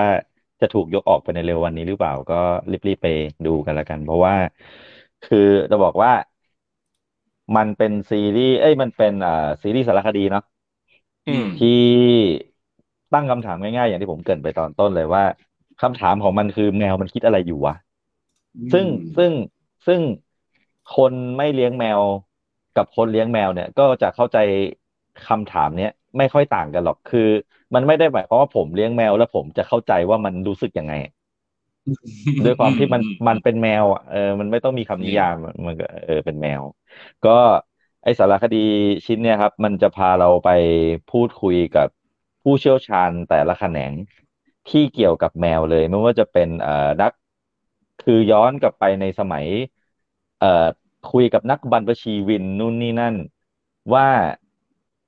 เอาง่ายๆว่าเราจะรู้ดูสารคดีเรื่องนี้เราเราเราจะรู้จักแมวในทุกแง่ทุกมุมที่เราควรจะรู้อะครับ ไม่ว่าจะเป็นแมวมันมีสรีระอย่างไง เรื่องเชิงวิทยาศาสตร์ของมันเป็นยังไง ประวัติศาสตร์ของมันเป็นยังไง มันเดินทางไปรอบโลกแล้วไปครองใจคนทั่วโลกได้ยังไง มันเปลี่ยนจากสัตว์ป่ามาเป็นสัตว์เลี้ยงได้ยังไง แล้วก็อืมไอพฤติกรรมต่าง ๆ นานาของมันเนี่ย มันมีเหตุมีผลของมันนะ อะไรอืมประมาณเนี้ยครับ อืม มันจะเล่ามาเป็นฉากๆแบ่งเป็นหมวดหมวด โดยที่มันก็ไม่ได้แบบแบ่งหมวดชัดเจนนะ มันจะเล่ากลมๆไปนั่นแหละ แต่ว่าเราก็จะได้รับรู้เรื่องพวกเนี้ยผ่านอ่าคนที่เขาเรียกว่าเป็นเป็นเป็นเป็นผู้เชี่ยวชาญในแต่ละแขนงเลยก็ว่าได้ ไม่ว่าจะเป็นนักวิทยาศาสตร์เอ่อ นักจิตวิทยานักพฤติกรรมแมวที่ใช้ชีวิตอยู่กับแมวมาเป็นหมื่นๆชั่วโมงอะไรประมาณเนี้ยครับ เพราะฉะนั้นน่ะข้อมูลต่างอืมๆที่เราได้มาจากสารสารคดีเรื่องเนี้ยมันค่อนข้างที่จะเรียกว่าเชื่อถือได้ดีกว่า เพราะว่ามันมีที่ไปที่มาที่ชัดเจนผ่านการทำรีเสิร์ชมาแบบเป็นหมื่นๆครั้งอะไรแบบเนี้ยก็คือมันจะทำให้ทั้งคนที่รักแมวแต่ไม่ได้เลี้ยงแมว ไม่ชอบแมวเพราะไม่เข้าใจแมว หรือแม้กระทั่งอืมคนที่เลี้ยงแมวอยู่แล้วเนี่ย ดูสารคดีเรื่องเนี้ย ก็จะได้อะไรบางอย่าง ในมุมมองของคนที่เลี้ยงแมวแบบผมเนี่ย คือไอ้ข้อมูลต่างๆ ข้อมูลพื้นฐานที่สารคดีเนี้ยมันบอกเราอะเราก็รู้รับรู้ผ่านการดันด้นหาข้อมูลมาแล้วบางส่วนนั่นแหละครับ ว่า ไอ้สัญญาณพวกเนี้ย พื้นฐานพวกเนี้ยว่าแมวมันมีพฤติกรรมแบบเนี้ยมันหมายความว่าอะไรวะอะอะไรพวกเนี้ยเรื่องพวกเนี้ยมันก็ เป็นเรื่องพื้นฐานที่สารคดีพวกเนี้ยเล่าแต่ว่า แม้แต่ผมมั่นใจว่าผมหาข้อมูลมาเยอะอะเรื่องบางเรื่องอะผมก็ไม่รู้แล้วก็ได้มาจากสารคดีเรื่องนี้แหละ ว้าว อ่ายกตัวอย่างเช่น แมวเนี่ยถึงมันจะดูเป็น อ่า เป็นแมวบ้านแล้วอย่าโดยสมบูรณ์แบบณปัจจุบันนี้ แต่ถ้าในเชิงเรื่องของ DNA เนี่ย แมวณอืมปัจจุบันเนี้ย กับแมวสมัยที่เป็นแมวป่าเมื่อหนึ่งหมื่นปีก่อนเนี่ย มันแทบจะอืมไม่ได้มีความเปลี่ยนแปลงทางด้านพันธุกรรมของมันเลย เพราะฉะนั้นเราสามารถอืมพูดได้เต็มปากเลยว่าแมวมันยังเป็นสัตว์ป่าอยู่ อืมอืมอ่ามันมันเป็นสัตว์นักล่า อะไรพวกนี้ใช่ครับอืมแล้วก็ไอพฤติกรรมที่ที่คนเลี้ยงแมวน่าจะเคยเจอ คือเอ่อทุกๆช่วงค่ำกับทุกๆ ช่วงเช้ามืดเนี่ย แมวมันจะมีพฤติกรรมที่ผมเรียกว่าว่าดีดอะอืมคือมันจะแบบ มันจะลุกขึ้นมาวิ่งพ่านทำอะไรแบบ เหมือนคนบ้าพลังอะครับ อืมอืมอะสารคดีเรื่องเนี้ยมันก็มาเฉลยให้ฟังว่าไอ้พฤติกรรมเนี้ยมันมีชื่อเรียกนะเว้ยอืมอ่า มันมีชื่อเรียกพฤติกรรมนี้ว่า flaps อะไรแบบเนี้ย มันก็อืมเป็นเป็นเป็นเอ่อข้อมูล ที่คนสนใจแมวเนี่ย มันก็จะคิดว่ามีประโยชน์กับเขาอะครับ แล้วก็แล้วก็จุดแข็งของซีรีส์เรื่องเนี้ยเอ้ยสารคดีเรื่องเนี้ย คือคนทำอะเขาน่าจะเข้าใจแมวอย่างลึกซึ้งอะครับอืมอืม อืม เขาเลยรู้ว่าไม่ใช่แค่ คนดูควรจะได้อะไรอะ แต่เขาถ่ายทอด ความน่ารักของแมวออกมาได้อย่างชัดเจน เรื่องอ่าเรื่องนี้ต้องต้องชมจริง ๆ นะ รวมรวมถึงเด็ดฟิกที่มีความละเอียดพอที่จะเอาคนที่ ผมเชื่อว่าคนแปลซับอะต้องเป็นคนเลี้ยงแมว อืมอืมอ่า มันเป็นรายละเอียดเล็กๆน้อยๆที่ผมชื่นชมเลยนะ ว่า เออ ใส่ใจดี เพราะว่าคนเลี้ยงคนที่เป็นทาสแมวเนี่ยเขาจะรู้ว่าเวลาเราเราเวลาเท้าเราเรียกเท้าแมวอะ เราจะไม่ได้เรียกว่าอุ้งเท้าอะแต่เราจะเรียกมันว่ามังคุดอะไรแบบเนี้ยอืมอืมอืมเออ ซึ่งซึ่งมันทำซับออกออกมาได้แบบนั้น เออมันก็น่าสนใจดีอืมครับ อืม ประมาณนี้ประมาณนี้สั้น ๆ เพราะว่าจริง ๆ มันก็มันมันไม่ได้มีจุดมุ่งหมายใด ๆ หรอก คือคือสุดท้ายแล้วเนี่ย มันชวนเราตั้งคำถามว่าแมวคิดอะไรอยู่อะแต่สุดท้ายถามว่าเราได้คำตอบไหมมันก็ไม่ได้คำตอบอะ อืมมันเป็นสัตว์ป่ามึงจะไปเข้าใจอะไรมันอะไรเงี้ยจริงคือจริงคืออ่าอ่าคือไม่มันคือมันเหมือนกับ มันเหมือนกับตั้งคำถามอะ แต่มันไม่ได้อยากให้เราไล่ให้เราช่วยกันหาคำตอบอะ มันแค่ตั้งคำถามเพื่อให้เราเข้าใจคำถามแค่นั้นเองอะ อืมอืมอืมอืมอืมอืมครับคือสุดท้ายแล้วมันคือครับการเรียนรู้ที่อยู่กับมัน กับสิ่งมีชีวิตที่เราไม่สามารถคาดเดาอะไรมันได้อืม เออใช่ครับมันเหมือนกับมันมันพาเราไปรู้จักพื้นฐานของคนอะว่าอืมคนเวลามีความสุขคนต้องยิ้มนะ เวลาคนอืมโมโห เวลาหรือเวลาคนโกรธคนต้องคิ้วขมวดนะอืมเนี่ยมันเป็นเรื่องพื้นฐานที่คนทั่วไปมันเหมือนกัน แต่สุดท้ายแล้วเนี่ย มันก็จะมีความแยกย่อยลงไปในแต่ละปัจเจกของแต่ละคน ซึ่งอืมแมวมันก็เป็นแบบนั้นอืมอืมอ่า ประมาณนั้น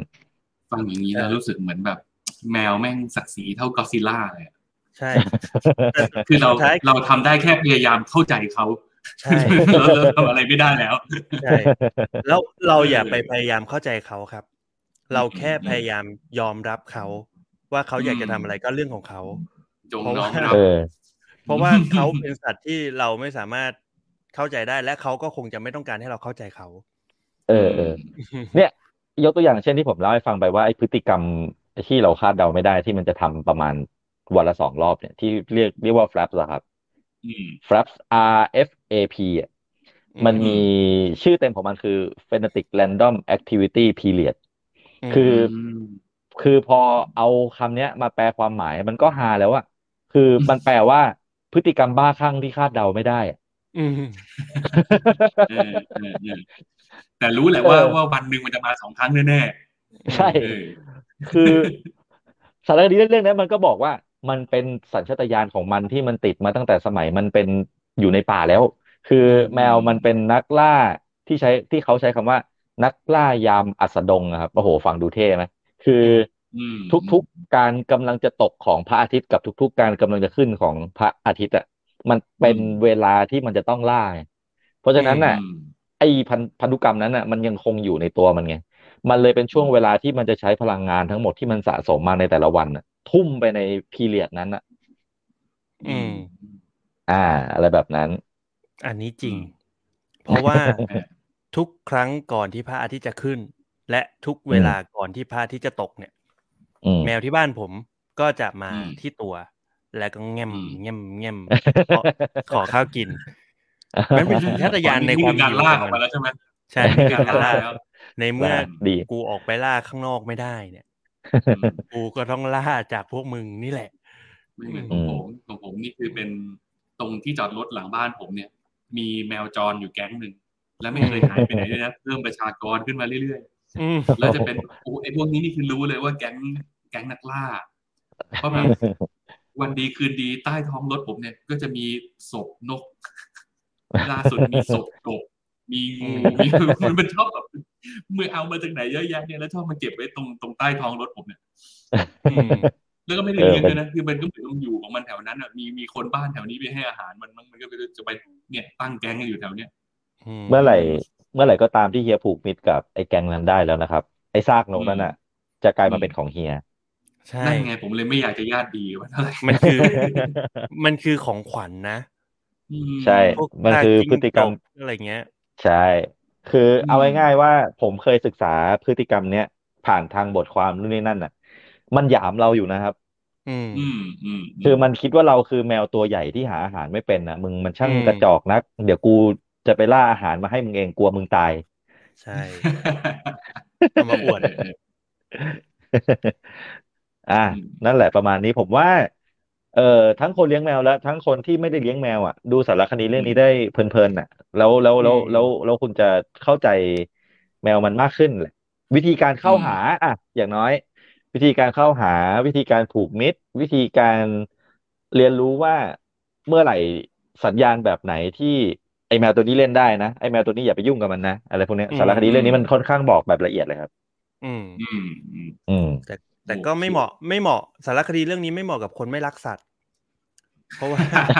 ถ้าคุณมีจิตไม่ใจสามารถไม่รักสัตว์แล้ว คุณไม่สามารถดูสารคดีอะไรก็ได้ที่เกี่ยวกับสัตอืว์มอย่าดู ไม่สามารถเปลี่ยนใจคนเกลียดแมวให้มารักแมวได้ อันนี้ใช่คาดหวังเกินไปนะอืมผมว่าอืมถ้าตั้งต้นด้วยความไม่รักทำยังไงก็ไม่รักครับ เชื่อผม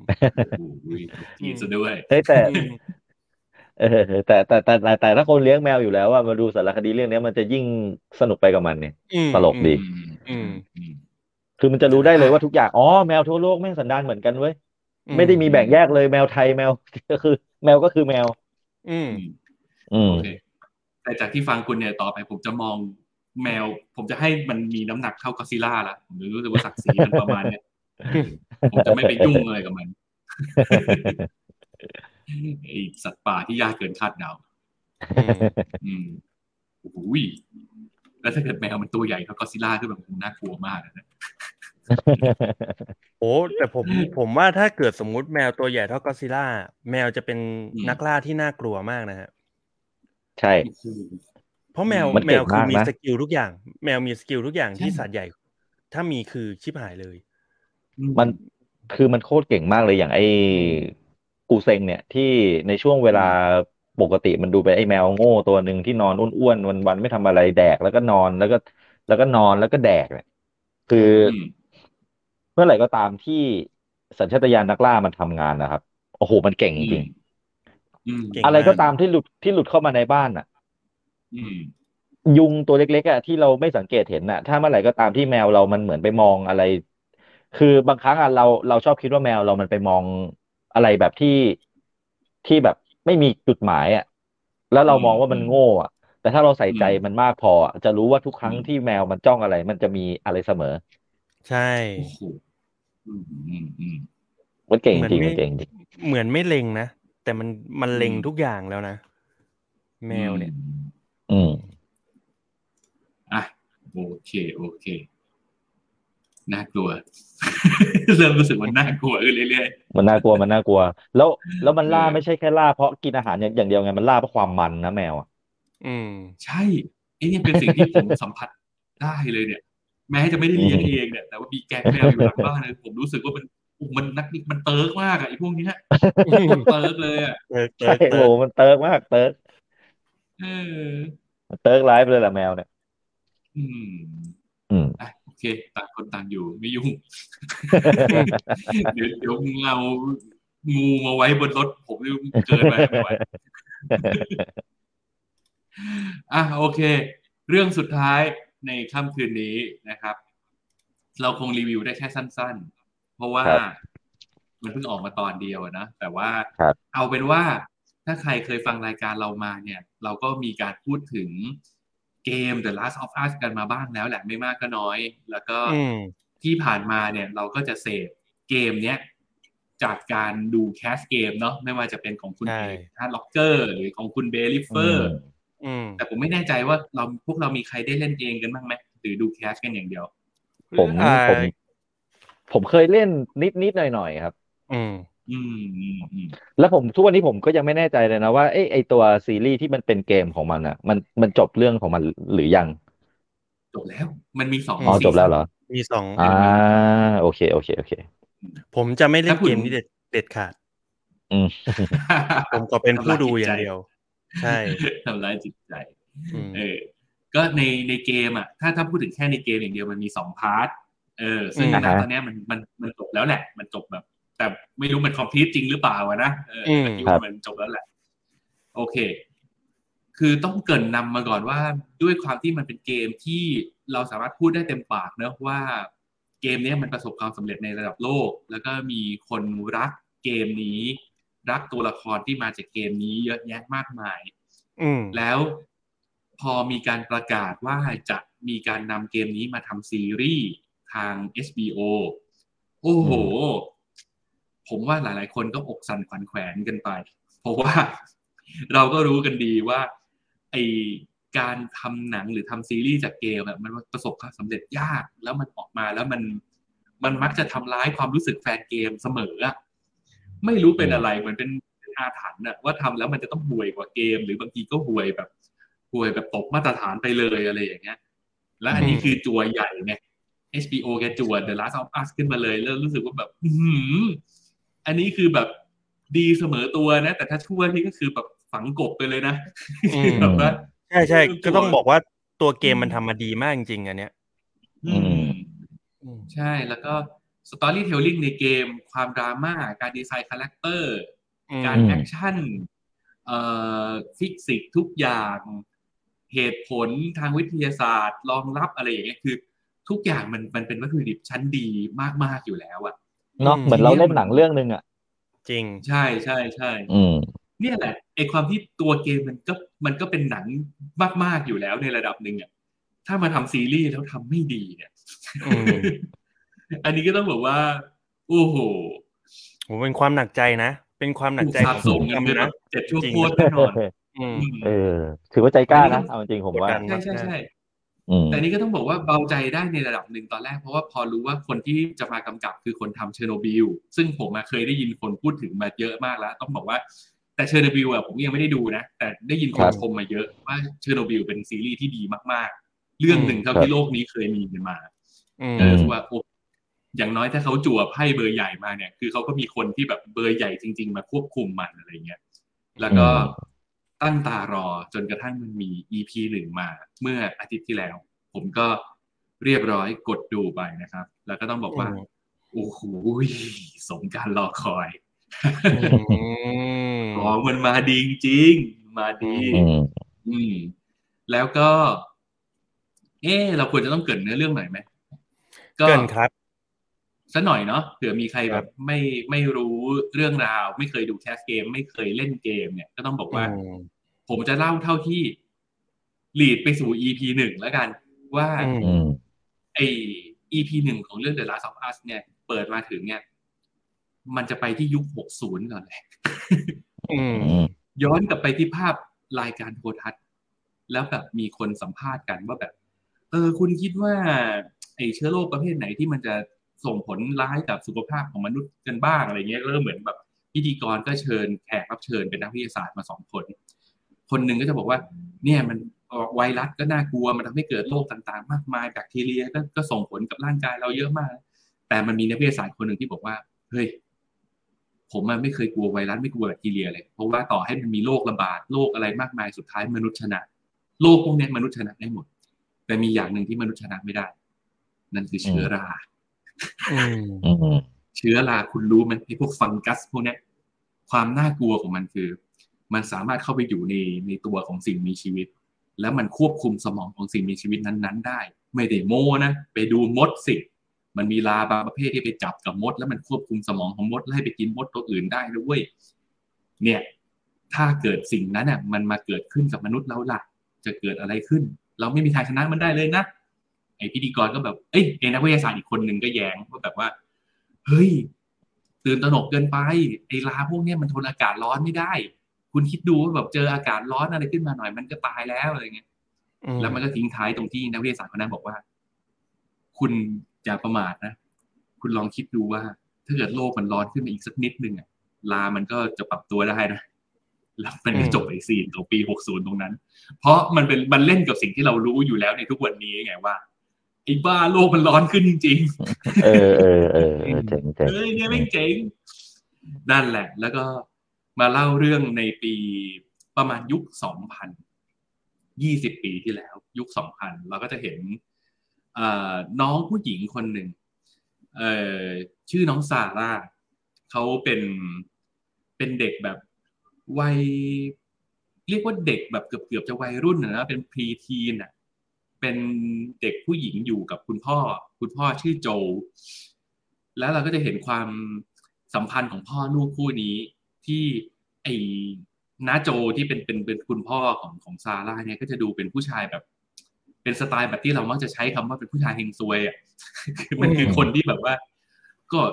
ไม่ได้ละเอียดอ่อน ไม่ได้จะใส่ใจอะไรคนในครอบครัวรักนะรัก เออ ก็ทำงานก็หาเงินมาเลี้ยงดูครอบครัว แต่ว่าก็แบบ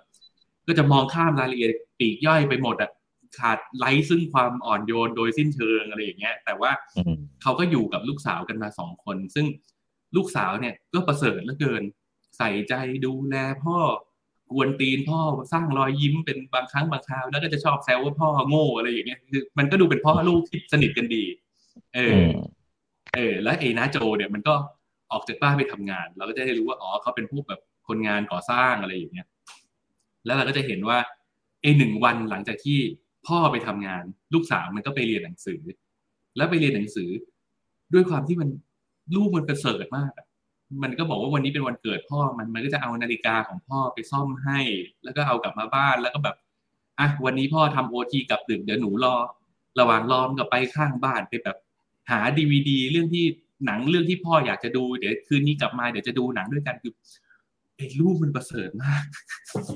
อืมมันมันประเสริฐจนเรารู้สึกว่า อือหือมันชื่อเรื่อง The Last of Us อะเนาะไอสิ่งดีๆ มันไม่น่าอยู่กับเรานานหรอก มันแบบอืมนั่นแหละ คือพอไอโจมันกลับมาบ้านปุ๊บมันก็แบบว่า โอเค ลูกมาแฮปปี้เบิร์ d เดย์เดี๋ยวกำลังจะนั่งดูหนังด้วยกัน แล้วมันก็มีเหตุให้โจมันต้องออกไปจากบ้านอีกครั้งหนึ่ง ไปช่วย ไปช่วยน้องมัน แล้วก็ปล่อยลูกมันอยู่บ้านคนเดียวตอนกลางคืน มันก็คิดว่าไม่มีอะไรหรอกออกไปแป๊บเดียว ลูกก็หลับอยู่อะไรเงี้ย แต่นั่นแหละการดึกผ่านไปประมาณแบบสองสามชั่วโมงอะลูกมันก็ตื่นมากลางดึก แล้วก็เห็นว่าในบ้านเนี้ยไม่มีใครอยู่เลย แล้วไอซีนเนี้ยมันคือซีนที่เป็นซีนเปิดของเกม เออ แต่ว่าในหนังอะในในตัวซีรีส์มันมันเพิ่งมาเริ่มซีนเนี้ยประมาณแบบ ครึ่งหนึ่งของอีพีแรก เออ ค่อยเป็น ค่อยเป็นซาร่าตื่นมากลางดึก แล้วเราก็จะหลังจากนั้นเราจะรู้ว่าเฮ้ยไอไอบรรยากาศของของการตื่นมาครั้งเนี้ยมันเต็มไปด้วยความแปลกประหลาดไปหมด นอกบ้านมีเสียงตึงตั้งตึงตั้งเสียงระเบิดเสียงยิงปืน มีไฟกระพริบบูบว่าเหมือนมีอะไรระเบิดอยู่ มีคนเสียงคนหวีดร้องมาไกลๆอะไรอย่างเงี้ย แล้วมันก็ค่อยๆรู้ว่า เหตุการณ์ในโลกนี้มันมีอะไรบางอย่างเกิดขึ้นที่แบบ มันมันเกินการควบคุมไปแล้ว แล้วเราก็จะเอาใจช่วยน้องซาร่าเนี่ยให้ผ่านพ้นความแปลกประหลาดที่มันที่มันเกิดกำลังเกิดขึ้นอยู่ตอนนี้ สิ่งที่น่ากลัวมากๆ คือมันมีข้างบ้าน แล้วเราจะเห็นตั้งแต่ช่วงบ่ายแล้วแหละว่า ข้างบ้านเนี้ยมันมีคุณยายคนหนึ่งที่เป็นเหมือนแบบเป็นอัลไซเมอร์ แล้วร่างกายก็ควบคุมตัวเองแบบไม่ได้นั่งนิ่งๆ เป็นผักอะไรอย่างเงี้ยแต่ว่ามันมีอะไรบางอย่างที่ทำให้คุณยายคนเนี้ย แสดงพฤติกรรมแปลกๆ มาตั้งแต่ช่วงเย็นๆวันนั้น ถ้าเราประกอบกับข้อมูลที่เรารู้มาในช่วงแรกที่มันเปิดเรื่องนะว่านักวิทยาศาสตร์มันพูดเรื่องของเชื้อราที่มันเข้าไปในร่างกายมนุษย์แล้วมันทำเอฟเฟกอะไรบางอย่างกับร่างกายเราได้ เราก็จะรู้ว่าเนี่ยแหละไอความชิบหายมันกำลังจะเกิดขึ้น แล้วจุดเริ่มต้นของความชิบหายในเมืองนี้มันมาจากข้างบ้านของไอ้น้องซาร่ากับบ้านโจเนี่ยแหละ อืมอืมเล่าประมาณนี้ แล้วที่เหลือไปลุ้นกันเอาเองสำหรับคนที่ไม่เคยเล่นเกม ไม่เคยดูแคสเกมอะไรมาก่อน ผมว่าเอาแค่นี้พอ ไปลุ้นอืมให้มัน ว่าโลกเนี้ยมันเกิดอะไรขึ้น และไอเชื้อรามันทำอะไรกับมนุษย์ แล้วไอพ่อลูกคู่นี้มันจะเอาตัวรอดกันยังไงวะอืมอืมประมาณนี้นะฮะ เปรียบมันเทียบดีมันดีคือต้องบอกก่อนเลยว่ามันหนีการไม่พ้นการเปรียบเทียบหรอกว่าซีรีส์กับเกมมันเป็นยังไงอะไรเงี้ย ซึ่ง ผมก็พูดในฐานะคนดูแคสเกมอะนะเพราะผมก็ไม่ได้ไปเล่นเอง แต่ก็ต้องบอกว่า เท่าที่ดูแล้วก็สมการรอคอย สมราคาคุย แล้วก็ casting ที่มาเนี่ย คือไม่ว่าจะเป็นคุณ Pedro Pascal หรือว่าคุณน้องผู้หญิงเนี่ยน้องน้องเกาะหมีแห่ง Game of Thrones นะน้อง Lady อืม Mormont เนี่ยก็โอ้เล่นได้ดีมาแล้วเราก็เชื่อว่าว่านี่คือโจกับเอลลี่ที่เราเคยรักจากตอนดู cast เกมมา แล้วก็เท่าที่เห็นมาหนึ่ง EP ตอนนี้ก็เรียกว่ายังไม่ได้มีอะไรให้มัน ยังไม่มีอะไรให้ติ เออ ใช้คำนี้แล้วกัน แล้วก็พูดได้เต็มปากว่าเป็นซีรีส์อีกหนึ่งเรื่องที่ อืม น่าตามดูไปทุกวีคทุกวีคเหมือนกันว่ะอือืมมดีแล้วทุ่มทุนสร้างมากไอ้ฉากบางฉากที่เราคิดว่าแบบ เฮ้ยในเกมมันใหญ่โตอะ คือเวลาเราเห็นในเกมมันมันดูเป็นฉากใหญ่โตอะนะ แล้วพอมาทำซีรีส์เขาก็อาจจะแบบสเกลมันลงมาหน่อยมั้งเพื่อให้มันแบบอืมยังควบคุมงบประมาณได้อะไรอย่างเงี้ยโอ้ HBO ไม่กักเลยว่ะอือืมมแต่แต่แต่ผมชื่นชมซีรีส์ที่ HBO ทำหลายเรื่องมากนะอืมคือเขาไม่กัก ไม่กักเลยนะเขาจัดเต็มทุกเรื่องเลยอะโอ้โหแล้วต้องบอกว่าบางอันเนี่ยคือจัดมาใหญ่กว่าในเกมอีกอืมอืม เออ ในเกมเห็นเท่าไหนเนี่ยคือบางบางทีมันมันให้เราเห็นเยอะกว่าในเกมอีกพี่บ้าอืม อืม ทีนี้นี่ในส่วนของการปรับก็ต้องบอกว่าคือเขาผมว่าความน่าสนใจมันคือมันมีอะไรหลาย ๆ อย่างที่เหมือนในเกมแบบเด๊ะๆเลยนะดูแล้วเราจะนึกนึกถึงซีนในเกมขึ้นมาเลยอย่างไอซีนน้องซาร่าตื่นมาในบ้านตอนกลางคืนคนเดียวอะไรอย่างเงี้ยอืมหรือในซีนที่มันแบบ เกิดเหตุวินาศสันตโลแล้วต้องขับรถหนีไปด้วยกันแล้วกล้องอยู่ในรถอะแล้วเป็นลองเทคขับไปในเมืองอะไอ้นั่นอะคือดูในซีรีส์ปุ๊บแล้วโอ้โห เหมือนในเกมเดะเลย แต่ก็มีบางอย่างที่เขาปรับแล้วเขาก็ใส่เข้ามาเพิ่มเติมนอกเหนือไปจากที่เกมมันเล่าอย่างไอซีนที่ยุค 60 ที่นักวิทยาศาสตร์มันคุยกันอะไรอย่างเงี้ยซึ่งไอสิ่งเนี้ยในเกมมันไม่มี แต่เขาเอามาเล่าในซีรีส์ซึ่งผมรู้สึกว่าเขาทำทั้งสองขาได้ดีใช่ ทั้งในแง่ของการรักษาของดีๆ ที่ในเวอร์ชันเกมมันมีก็เก็บเอาไว้ แล้วอะไรที่เสริมเพิ่มเติมเข้ามาแล้วทำให้ภาพของเกมนี้มันสมบูรณ์ขึ้นในภาพของเรื่องราวเนี้ยมันออกมันถูกเล่าออกมาในรูปแบบของซีรีส์ได้สมบูรณ์ขึ้น เราเห็นแง่มุมต่างๆ มากขึ้นเขาก็เลือกที่จะใส่เข้ามาแล้วณตอนนี้ก็ต้องบอกว่ามันทำได้ดีทั้งสองด้าน balance ได้ดีมาก อืม ก็น่าติดตามแล้วก็เอาใจช่วยหวังว่า ซีรีส์ The Last of Us จะเป็นซีรีส์ที่ล้างอาถรรพ์ของการทำเกมเป็นหนังเป็นซีรีส์ให้มันออกมาเจ๋งๆ จริง ๆ สักเรื่องให้ได้สักทีหนึงอืมอืมเอาใจช่วย อืมครับนะครับ แล้วผมก็เฮ้ยผมแนะนำคุณสองคนด้วย ไปกดดูโอ้ยได้เลย HBO ผมผมตั้งใจว่าผมจะดูเรื่องนี้อยู่แล้ว อ่า อ่า อ่าอืมผมจะต่อคิวต่อจาก House of Dragon โอ้โหคิวยาวไม่เอาแต่ก่อนนึงคือคือผมมาเป็นพวกมนุษย์ที่ไม่ชอบการดูแบบ ดูแล้วมันต้องค้างอีกอาทิตย์หนึ่งอะ ผมรู้สึกว่า ผมผมยอมที่จะรอได้อะ อย่างน้อยครึ่งหนึ่งแล้วอะ มันจะได้ทันอืมพอดีอะไรอย่างเงี้ยอืม อืม เดี๋ยวนี้มันเป็นเทรนด์ของการดูซีรีส์แบบใหม่แล้ว คือมันต้องดูแบบดูอาทิตย์ต่ออาทิตย์ เพราะว่า เวลาคุณดูจบ EP หนึ่งปุ๊บเนี่ยมันจะมี content ออนไลน์อีกเต็มไปหมดไงที่มาอืมขยี้สิ่งที่เกิดขึ้นใน EP หนึ่งแล้วก็จะแบบว่า มันจะเป็นอย่างเงี้ยเหมือนตอนดูพวก Game of Thrones หรือหรือ House of Dragon ก็เหมือนกันอืมคือพอดูจบปุ๊บมันจะมีcontent อีกมากมาย ให้คุณเสพตามแบบ เอาเป็นเนิร์ดให้เต็มที่อะไรอย่างเงี้ยใช่ใช่อืมอืมอืมแต่ผมเลี่ยงพวกมันไง ผมเลี่ยงผมเลี่ยงพวกมันได้ไง คือเออ คือแต่ก็ก็ต้องยอมรับว่าใครที่เคยดู cast เกม หรือเคยเล่นเกม The Last of Us มา ผมว่าไม่น่าอืมที่จะพลาดกับซีรีส์เรื่องนี้อืไม่น่าพลาดด้วยประการทั้งปวงแหละ เพราะมันก็ต้องยอมรับว่าเกมมันทำมาได้ดีจริง ๆอะแล้วผมว่ามันเป็นที่พูดถึงแบบเยอะมากกับการแบบ โห เกมเกมหนึ่งที่สร้างสตอรี่มาดีกว่าหนังอีกอะอืม มันมันมันน่าชื่นชมมาก ๆ เลยนะ ผมว่าแบบอืม แล้วแล้วเกมสมัยเนี้ย ตั้งแต่เริ่มต้นจากเดกอนแล้วมา The Last อืม of Us หรือแม้กระทั่ง God of War เองก็ตามอะผมว่าโหการสร้างเนื้อเรื่องในเกมที่มันแบบ ดีมากๆอย่างเงี้ย ผมว่าโอ้เกมเดี๋ยวนี้มันพัฒนาไปไกลมากเลยอะอืม อืม เจ๋งมาก ชอบมากครับแล้วก็ตามลุ้นอยู่ว่าว่าเขาจะทำออกมายังไง เห็นบอกว่าจะทำสองซีซั่นมั้งเบื้องต้นอืม เบื้องต้นน่าจะจบที่สองซีซั่นก็ครับมีอะไรให้ดูกันไปยาวๆอืม ก็จะนั่นแหละ อืม ก็หวังว่าอจะยากเห็นนั่นแหละอืม อยากอยากเห็นการพัฒนาของการ develop ตัวละครอะ เพราะว่าอืม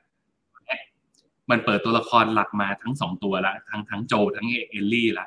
อืมแล้วเราก็แบบณตอนนี้เท่าที่ซีรีส์มันเล่าใน EP หนึ่งอะไอ้สองตัวเนี้ยมันยังดูเป็นแบบ เกลียดขี้หน้ากันอยู่อืมมัน set up เอเอลลี่มาเป็นแบบเด็กเหี้ยคนหนึ่งแบบเด็กเปรตอะ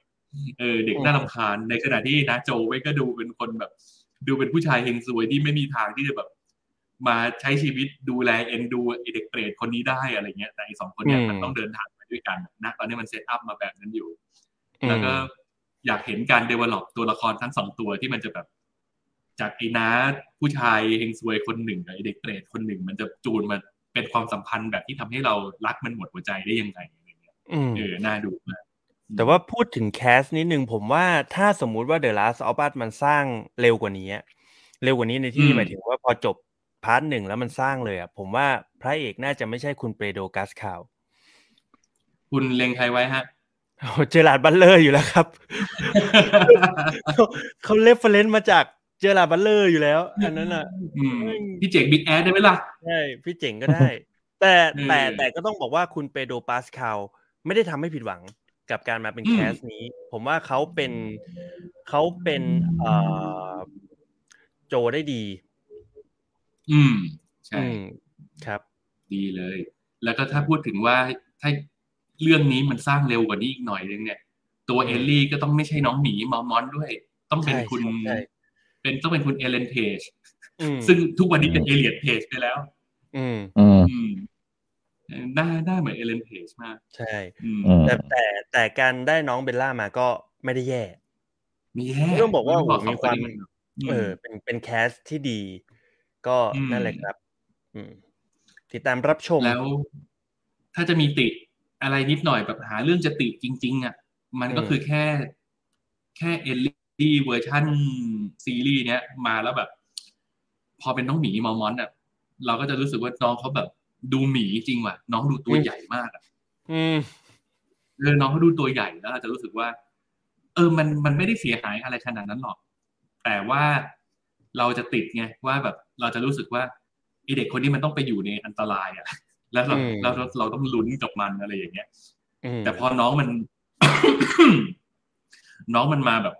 ตัวใหญ่ ๆ หนาๆแล้วห้าวๆเปรตๆแบบเนี้ย ก็จะรู้สึกว่าแบบอือหือเราจะเอาใจช่วยมันไหมวะคือคือเรารู้สึกว่า เอ๊ะหรือเราต้องเอาใจช่วยซอมบี้มากกว่า เวลาเจอกับน้องอืมอืมว่าว่าว่าน้องดูแบบดูแข็งแรงห้าวแล้วเอาจริง เอออืมอะไรอย่างเงี้ยอืมอืมอืมอืม